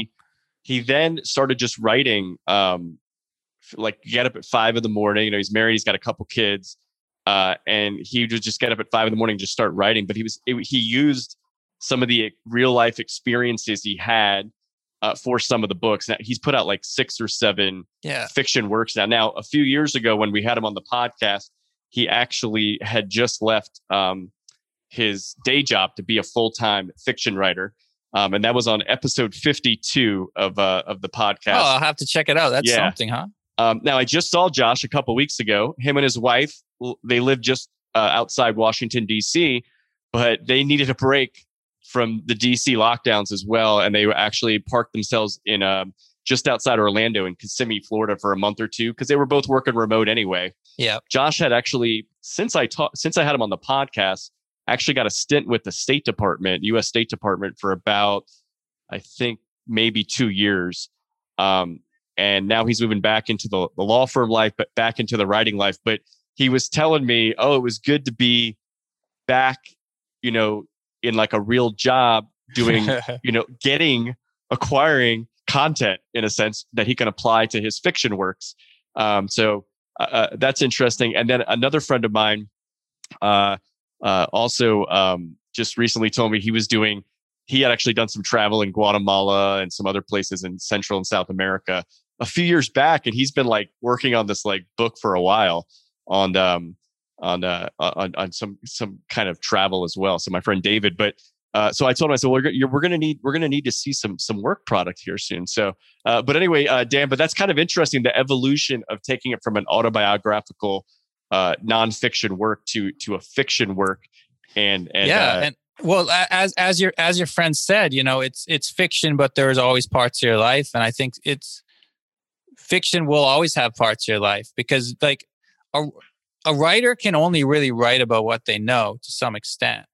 And I mean, you can go totally like fantasy and totally sci-fi, and you can. Some people make up, you know, really crazy stories, but the human interaction like deep underneath there will always be something that they know you know maybe you know there's a a character who reminds them of their brother or something or a friend they used to know like the the human experience you had is is what you can put into stories which other people can relate to if you don't have that you don't have anything so and and fiction whether it's reading or writing right really builds the imagination um yeah, it builds the imagination and also it it I mean, you know, that's another part of me. I'm I'm I'm a book lover. I wouldn't I wouldn't have gotten into writing if I if I wasn't. I, I think in some sense the experience of traveling and the experience of reading a good book are very similar. You know, it mm-hmm. takes you to another world, it shows you people in a way you haven't seen before. Um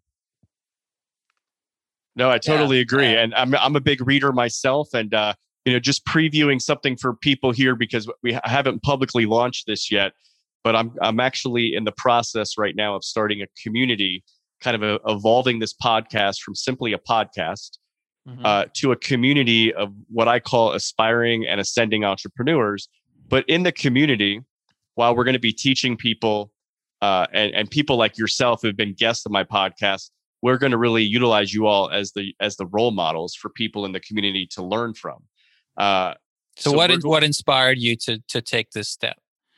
What inspired me really was, um, first of all, getting the opportunity to have these kinds of conversations one on one, and I learn. And I and every time um, I've, I've I've said this since the beginning of this podcast over five years ago. You know, I started just doing it on the side, one or two episodes a month, and I said, you know, I don't care if, in some ways, I don't care if nobody's watching or listening.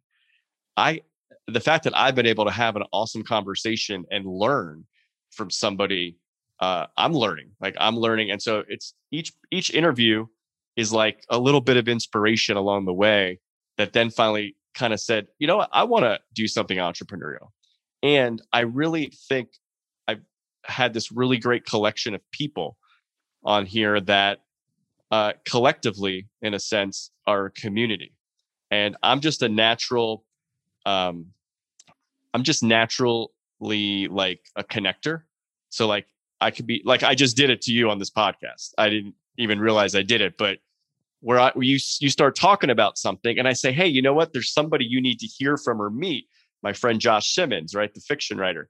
Uh, and so I just naturally kind of make these connections with, in my head. And I used to think that I didn't think that there was anything like unique to me about that, but but you know, people started realizing, hey, that's a very unique quality now I, I, I get I actually get emails and texts and calls every week from people saying, "Hey, Francisco, can you connect me with? I see you're connected to this person." Blah blah. You know, so like I started thinking.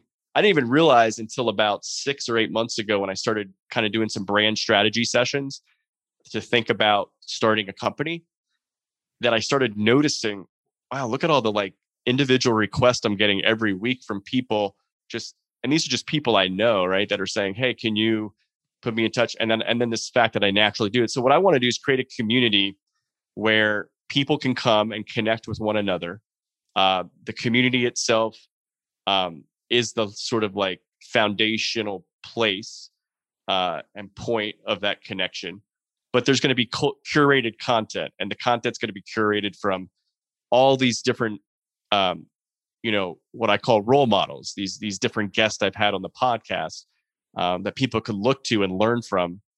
And, but in addition, one of the things I wanted to say was there's going to be a travel component to the to the community. Not everybody's going to be into that, but I'm going to have sort of monthly travel itineraries I'm going to put out and and different kind of sparks of travel inspiration and and hopefully maybe I'll even make my way into the the YouTuber world of of creating some videos. But has also, tra- gonna... has travel been like a, a theme throughout the the journey of the podcast as well? Or no, like, it really obviously, hasn't. obviously, it's a theme through your life at, at yeah. various points. Yeah. It's been a theme through my life, and I will say I have a lot of friends and family who really follow my travels and my and I, as I mentioned before, I tr- I write uh, about my travels really, and I've really in probably the last I'd say the last five years, but I might even go back to a trip I took in 2013 with my brother to China that I did some extensive writing because nice. China was just such a such a unique foreign place halfway around the world and such a a place of of a long cultural history that it was just every moment every part of the trip was fascinating and and to write about it uh, i did basically a post about every day and and and then I started getting really into from that point forward of not just saying, um, "Oh, I visited this place and I visited that place," but really uh, stories and like specific like restaurants I ate at and you know things like that. So kind of linking to some of those places. Uh, so anyway, I feel like a lot of people have, like, they really like they kind of people tell me a lot like oh I, I, kind of like live vicariously through your travels and things like that. But i also like to try to make the point because i've had friends that say like wow how much money do you spend on travel? And i like to make the point like i would not travel this much if it was like that expensive. Um, i really luckily i've had a job in the last five or six years that i've been able to work remotely most of the time and that means i could also like add on days like if i'm going to be visiting a city for work maybe I add on an extra day or two, and I have maybe I have friends in the area that I can visit. That can. Yeah, also the other. It's the big. It's the biggest misconception about travel. yeah, is that it's expensive? Yeah, yeah, you need to be rich or something uh, to do it. I mean, it's something I've kind of fallen away from because I I've I've gone on the journey of you know work with some tourism boards and my life has changed. But I started as a budget backpacker. I, I started in the five dollar hostels where um, those places are full of hippies who who you know find a find a job picking apples for a couple months, save enough money to go to the next country, go there, hang out, drink, uh, find another job, move on. There's a lot of people with with barely a dollar to their to their name who are making a life traveling. It's all about deciding the lifestyle you're willing to have and then making travel work around that. There, there's always a way if you really want to travel. Yeah, and then one thing I've really uh, gotten into more, you know, I'm, I'm fortunate to have a lot of friends at a lot of different places. It was crazy the number of connections I quickly made in Guatemala in the last couple of years since first visiting here. Uh, but I oftentimes when I go to a city now, if I've got a friend there or someone I know locally or a friend of a friend, like I want that person to show me around, take me to the local neighborhood restaurants, like give yeah. me a sense of what the place is actually like to be a local in you know and that's better than you know staying at some four or five star resort um, and kind of being you know those places are fine there's times for those places but you're kind of seg- segregated in a sense from the rest of society when you're just kind of even even you know i have this like conflicting feeling about when i go somewhere and you know it's like i don't really eat mcdonald's at home anyway but when you just see all the uh, you know especially as an american all the American food chains everywhere. It's like, oh, there's a TGI Fridays, or there's like, you know, it's like, but I really try to avoid those places.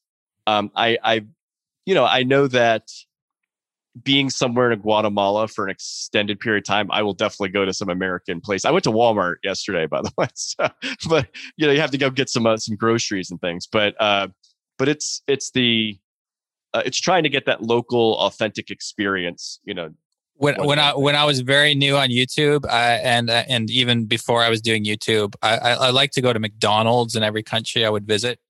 Uh, n- not like frequently, but just at least once to see what was different.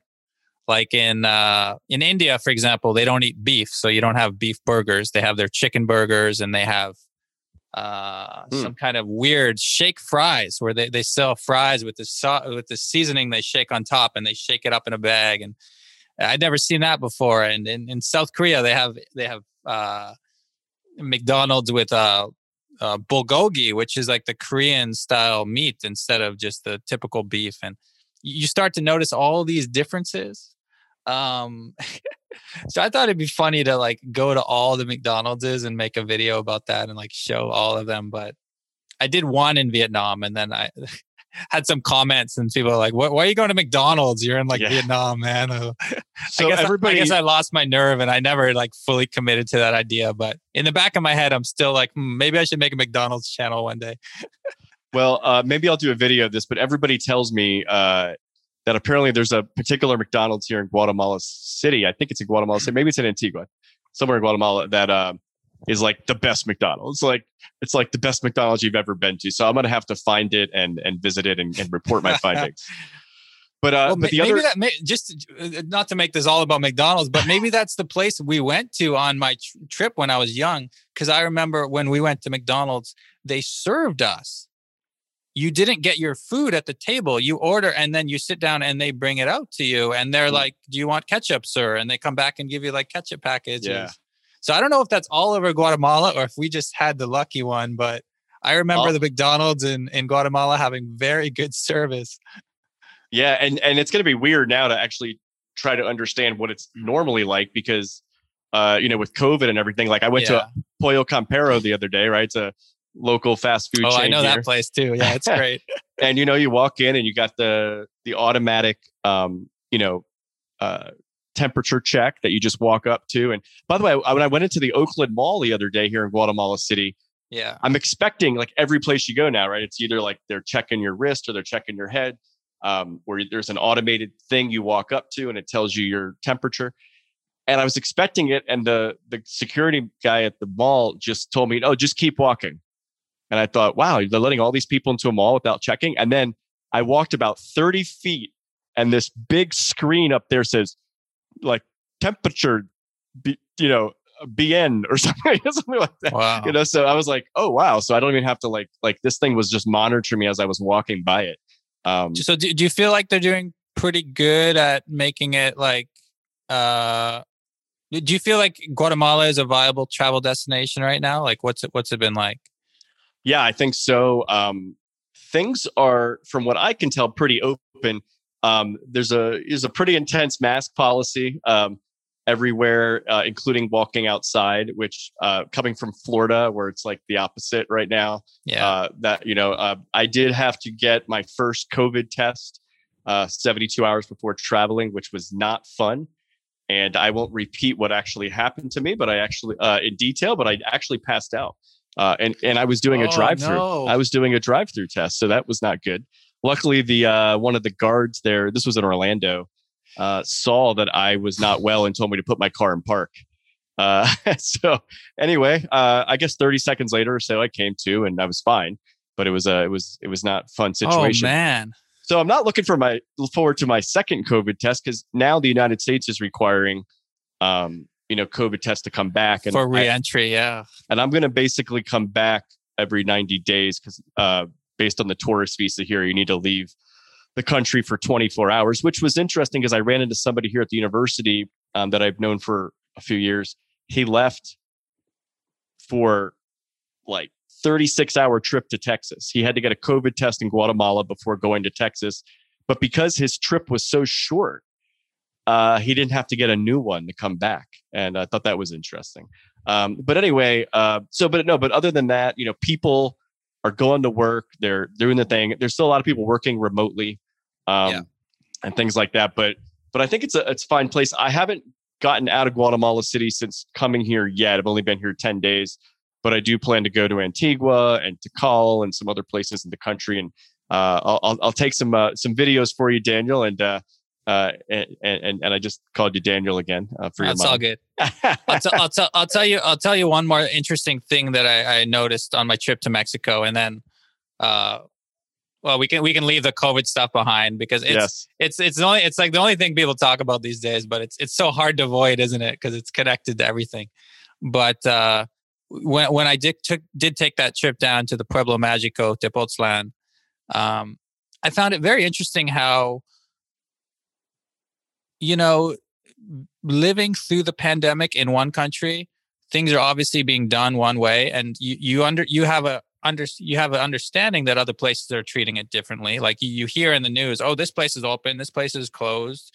Oh this place is really closed. You, you hear about it but it's not until you actually move somewhere and you experience it that you, you as you alluded to with the masks on the street you're like oh this place this place they're treating it really different uh, Me- Mexico, they had this thing where like they were really into disinfecting the bottom of your shoes. Like you walk into a place, they have a mat with soap on it, and you're supposed to rub your shoes because apparently someone there was like a rumor early on that COVID was spreading on the bottom of someone's shoe, and then the whole country started getting really into cleaning shoes. So like that's not happening in Canada. That's probably not happening in the United States. It's just like something everyone everywhere has their own peculiar way of like dealing with it. Yeah. But one one beautiful thing I did notice when I was in Tepoztlan, uh, I thought it was beautiful at least, is you know it's it's a relatively small community, and all everyone kind of like knows the mayor and all the town leaders. Like as the cases started to go up, I didn't see this, but I heard it from someone. They all just met together in the town square and just had a big discussion about like, so what what should we do? Should we like should we close the highway and like restrict visits from Mexico City? Should we, you know, should we close the restaurants down? What should we do? And everyone just met together and like talked it out and determined like they actually ended up doing a restricted alcohol sale to stop the tourism coming in. But I just thought that was really interesting how like you can have this community. It's like I don't know, ten thousand people live there, and then all everyone just kind of meets in the center and like has a discussion, and they figure out what policy they're going to have. Hmm. Whereas here, I think a lot of the problems we have is just you know the politicians make something up, and half the country loves it, half of them hate it, and everyone's yelling all the time. The idea that everyone can actually meet and discuss it, it's like wow, like you guys are on a whole different level down here. Yeah, that that is interesting. Um, well, Dan, uh, one of the one of the other things I want to say about that community, I was I said to travel, but also I'm starting yeah. Sort of a book club with it too, a book of the month club, because I really yeah. feel like what what you alluded to earlier with travel and with books, and you can take that extension to reading books or writing books, but uh, they really it really does open the mind and it does like take you to a different place, a different world. And one of the things I'm hoping my community will do uh, is give people new ideas to consider and mm. and new ways of thinking about how to do things whether it's with their own you know just their own personal life or, or something professional maybe something entrepreneurial that they can learn from other people uh, get new ideas from books but also uh, traveling opens up new experiences and a couple times a year my plan is to have some uh, some group trips for people in the community because i also feel like you learn a lot about people or from people when you're traveling with them as well. And um, and you get like experiencing a new place with someone um, kind of brings you like a closer bond and i can think of my 12 friends in that we went to mexico city uh, some of some of us knew each other and some of us didn't they were sort of extensions of the group uh, but we're we all actually still to this day have a group text message from a trip over a year and a half ago. And now that they've discovered I'm in Guatemala, they they've all like, let's all go to Guatemala and visit Francisco, right? We'll see if that happens. but but uh but I think it's that bond of we discovered these places together, we have these memories together. And and I think that's what I'm trying to do with the community too, is actually make it a community where it'll be online and we'll have some virtual events as well, but also hopefully have some things together in person as well, especially when things start opening up. I, th- I think it's I think it's a great idea. Um, I mean, it all it all it all comes back to community, and it's it's something that people are craving more than ever because you know as as nice it is, as it is to have the zoom calls and you can you know keep on touch there's nothing like real life right it's right and everyone is starved for real interaction right now. So I think when when, when things do open up, it's going to open up in a big way, and uh, I think travel will rebound in a big way. I think live events and and everything and group tours. I think we could be coming up to a golden age period. We we, we just need to realize that like you know after the darkness, the, when it when it, when it becomes light again, it's going to be a it's going to be a great time for everyone and. Yeah, well, the travel industry, obviously, there's been some hurt in it and a lot of yeah. things. And you kind of I feel like we've been sitting on this precipice for a while of of what like people are like got some angst they want to get out they want to they want to travel they want to see some some things mm-hmm. so maybe there's some opportunity uh, there um, I noticed so I, am just I know we've been talking a lot longer than we anticipated but uh, this has been enjoyable for me um, and I hope for our audience uh, but uh, so I just want to ask you a couple last things sure and um, one of the um, I know that one, one in one of the last couple videos you made. Uh, first of all, I know Canada has went pretty locked down uh, in the last couple months. My mom yeah. actually said to me uh, uh this morning, I I told her I was I was going to be uh, interviewing you, and she said because of my amazing experience in Montreal and because I shared it with so many people in in 2019, they've my parents have actually been wanting to go to Montreal, right? and my mom said, "Great." Uh, she's got some friends down at you know we get a lot of Canadians down in South Florida, particularly where she lives, and the snowbirds. Yeah, they come, and one of her friends that's on her one of her little tennis leagues uh, hasn't been able to come because she likes to drive, and you're not allowed to drive across the border, and she needs her car for an extended period of time there.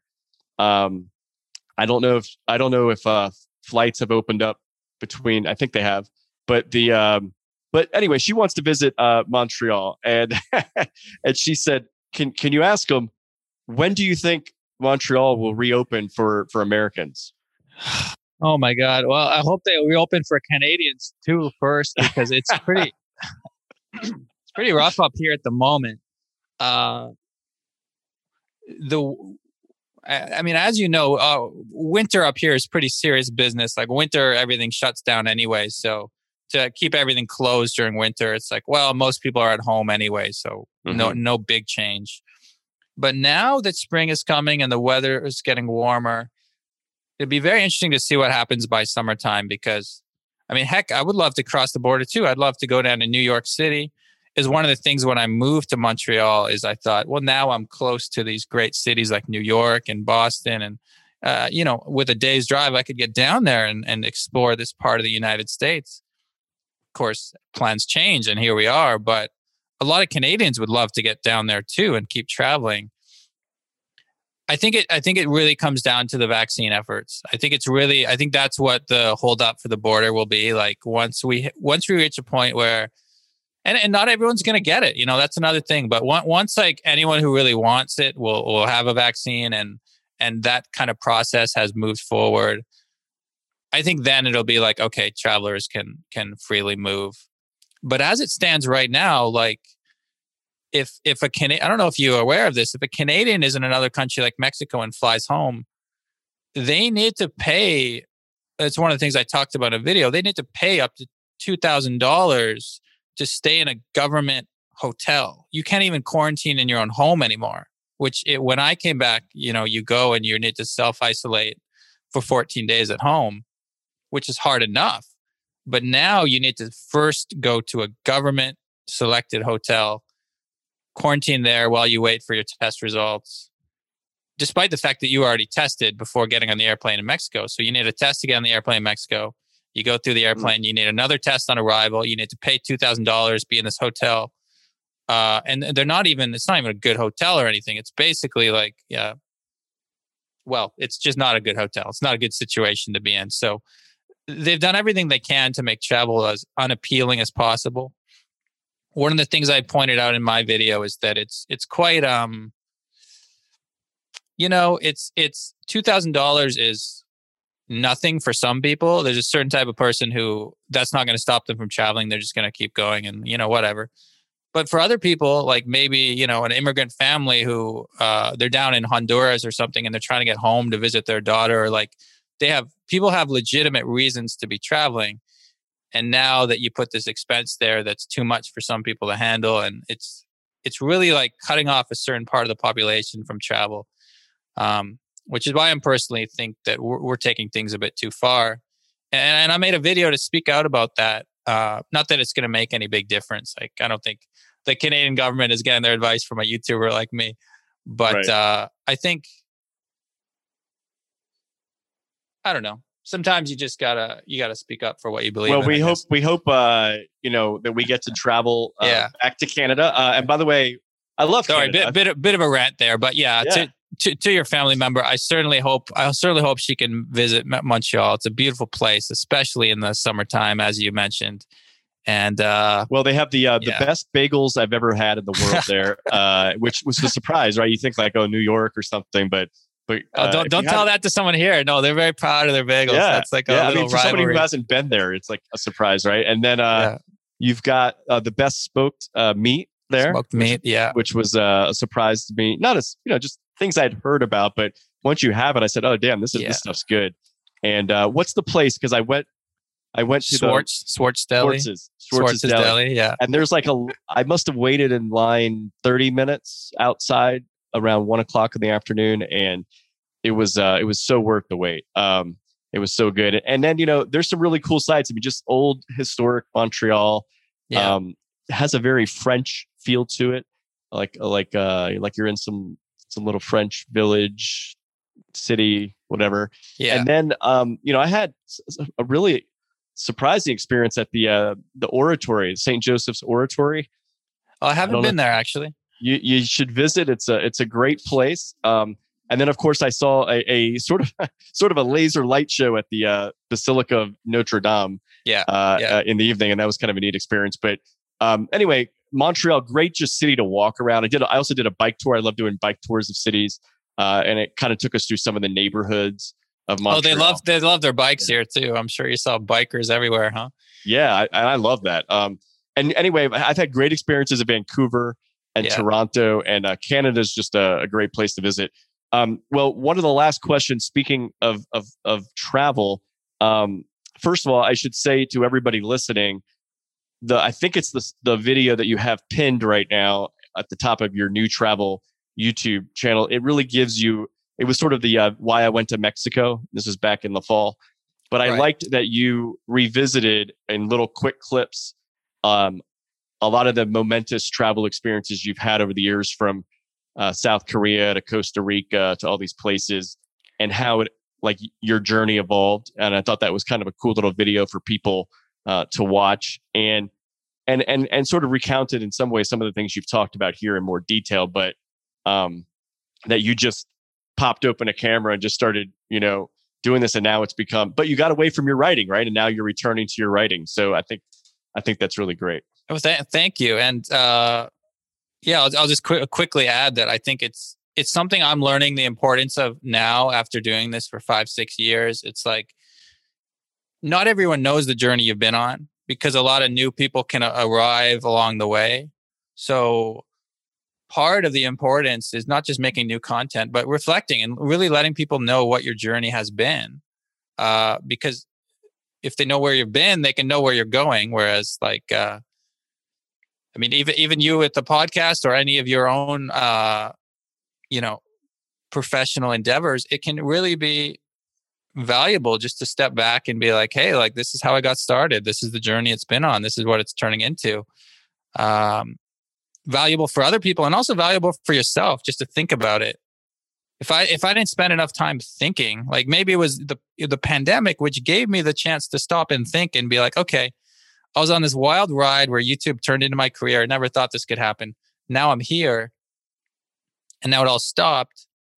But is this where I even wanted to be? Like did I even want to be a YouTuber or did I did I fall into this through writing, which was always my first passion? And if that's the case, how can I make writing more of the you know, more of the uh, ecosystem that I'm building here under the new travel? So. In many ways, what I'm doing right now is a terrible choice financially because instead of making videos which make money, I'm spending like a year focused on this book, which uh, it has been delayed and delayed, but it's getting me back to the the core idea of why I started, and that's that's a powerful thing. Well, you know, I know none, none of us like the pandemic and what happened with it, but one of the maybe benefits of it for a lot of people who had the luxury to to have this benefit uh, was the was the worldwide pause, right? That you just said Yeah. we are living in a twenty four seven fast paced news cycle. Twitter, I mean, we're always just looking at our phones, you know, whatever it is, um, and we just we all you know not all but a lot of us had the opportunity to to pause and reflect and and uh, you know i just left my employer a few weeks ago i left a steady paycheck a nice paycheck Oh wow! to to come here to guatemala and start this business and also to teach at this university um, and, and do all these things. And i told my my my boss i said you know uh, i love this job. I've had incredible experiences the last four Yeah. years and but i said to be honest with you if it wasn't for the pandemic i would have never thought uh, about doing something else. It because i wasn't i'm always traveling for work and if i'm not traveling um preparing for the next meetings i'm going to or you know whatever it is i'm always super and not, not that i like didn't keep myself busy i mean i still had a lot of work and things to do but um i when you took away that every two weeks getting on a plane somewhere for a few days and and gave me that time back in my life and um and even those sort of morning walks i started doing because i wanted to get out of the house before i started my remote work day you know just sitting in front of a computer uh, i started thinking more i started reading more books and i actually had somebody um, who was a supporter of my organization that i work for send me an email when i was asking him a question about something and i said hey uh, because of the, I, started the, the email with because of the uh, work, sort of um, the time I'm I'm now spending more at home. I'm doing a little more deeper dive into the database, and I saw this person that I think you might know because I work with a lot of donors. Um, just the way I started that that email that said, um, you know, with the time I have now, he said to me, Francisco, I've been observing you, And with the time you have now, you need to turn yourself into an entrepreneur. and that email really jarred me back and said, I've actually kind of been thinking about some of these things in the back of my head, right?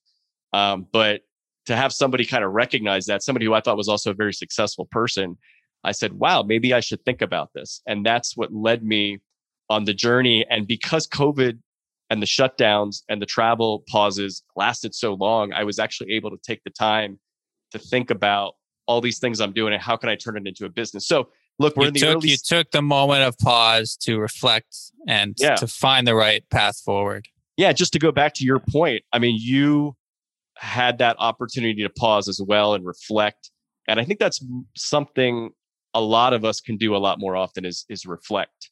Um, one last thing I want to hear, uh, like have our audience uh, hear from you about. Yeah. Uh, we, I mean, I could be talking to you for a few more hours. I've actually got loads more questions that we didn't get to. But one of the things I think that's a recurring thing uh, for people who travel is is the experiences of meeting new people, seeing different cultures, seeing how people do things without the prism of somebody else's camera, even a YouTuber, right? Actually going there. um, and um, I saw that you wrote somewhere on one of your websites. Uh, you said, uh, despite all the numbers you get, despite all the the fact that this has turned into a job for you, you said your deepest belief is that is there are good people all over the world, and travel can bring us all together. And you added, my life's mission is to share this message. So I wanted to ask you if you could just um, embellish upon that a little bit, and do you still feel this as your life mission? Yes, I do. Uh, th- and thank you, thank you for bringing that up. It's it's it's it's one of the things that only uh, speaking speaking of like taking a pause you you really do need to pause sometimes and ask yourself like what you really want to be doing because you get on this treadmill of a job and and then suddenly something is working but is it working for other people or is it working for you or like what what's actually going on here so i always try to remind myself why i actually started wanting to travel or make videos or write posts in the first place.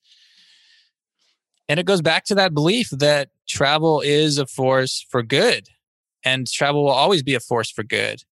Uh, and you know that's probably why 2020 was so, such a crazy year for me because suddenly it was like oh traveling is not a good thing anymore because it's part of the problem here but generally speaking i think the more we can expose ourselves to other people and other cultures, the more we can understand that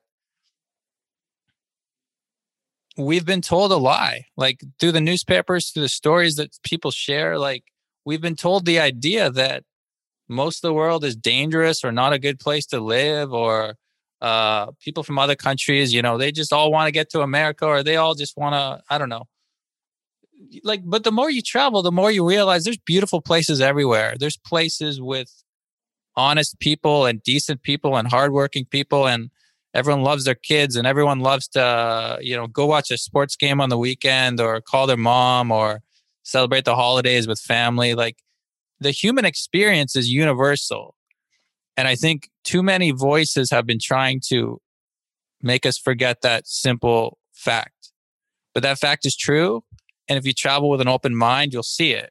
You, you, you don't even need to like go anywhere particular. Sometimes you just sit in a coffee shop and like look around another country. And that can be powerful, even, even better sometimes than going to all the tourist sites. Just find like a busy place in Guatemala City or whatever. Just sit for a while and look around and be like, you know what? These people are just like people from Florida. They're just born in another country. Mm-hmm. And if you can remember that it can change the way you travel and it can change the way you live. Um, I I have more. I have a much better understanding now of like new immigrants to Canada, what it's like coming to another country, and you know maybe people are acting weird or they don't know how to respond to a situation. Well, I didn't know how to respond to Mexico City at first either. You know, like you you put yourself in other people's shoes, and um, yeah, I mean, I, I could go on, but that's a little bit of why I think travel is a great thing. It teaches you compassion for other people. It broadens your horizons, and it, um, yeah, it's just the antidote to all that negativity and all that nonsense you read about in the paper sometimes. Yeah, absolutely. Well, Dan, this has been a fantastic conversation, probably one of the longer interviews I've had, but I think well worth it. And, uh, you know, I want to thank you for sharing your passion um, with us, with the world, because, uh, I, you know, I, first of all, like I said at the top of this, uh, there's places that I've gone, maybe I would have gone anyway, but it's like your videos made me a little more comfortable and it just gave me a little bit of what to expect. Um, and they've just been like, like very authentic. And that's what I think I really appreciated. So I'm glad that it's you're you're continuing your life mission with it. Uh, we will hopefully have an explosion of travel again once the world gets back to some level of normalcy. Fingers crossed. yeah, yeah. But uh, I want to thank you for being an agent of innovation uh, in this sphere, especially. And uh, and Dan, for those listening to your uh, podcast and your uh, YouTube channels, I want to say we will see you on the road. Thanks, Francisco. It's been awesome being here. Thank you. Let's do it again sometime. For sure. I guess you're going. I guess I'll stay. Don't worry about lonesome. He'll find his way back into my heart. His bed still made. I guess you're going. I guess we'll stay. I guess I'm laying down again. There's no use moving. Loss settles in. Let it be my covers. Let it be my friend. She'll lie down with me until she leaves with him. They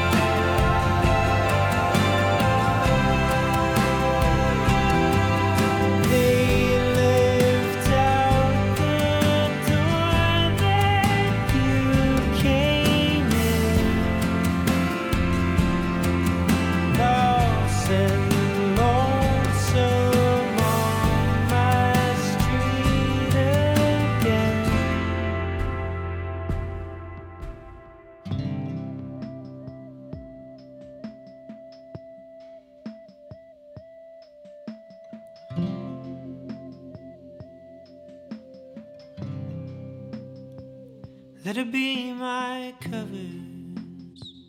Let her be my friend. She'll lie down with me until she leaves again. She'll lie down with me until she leaves again.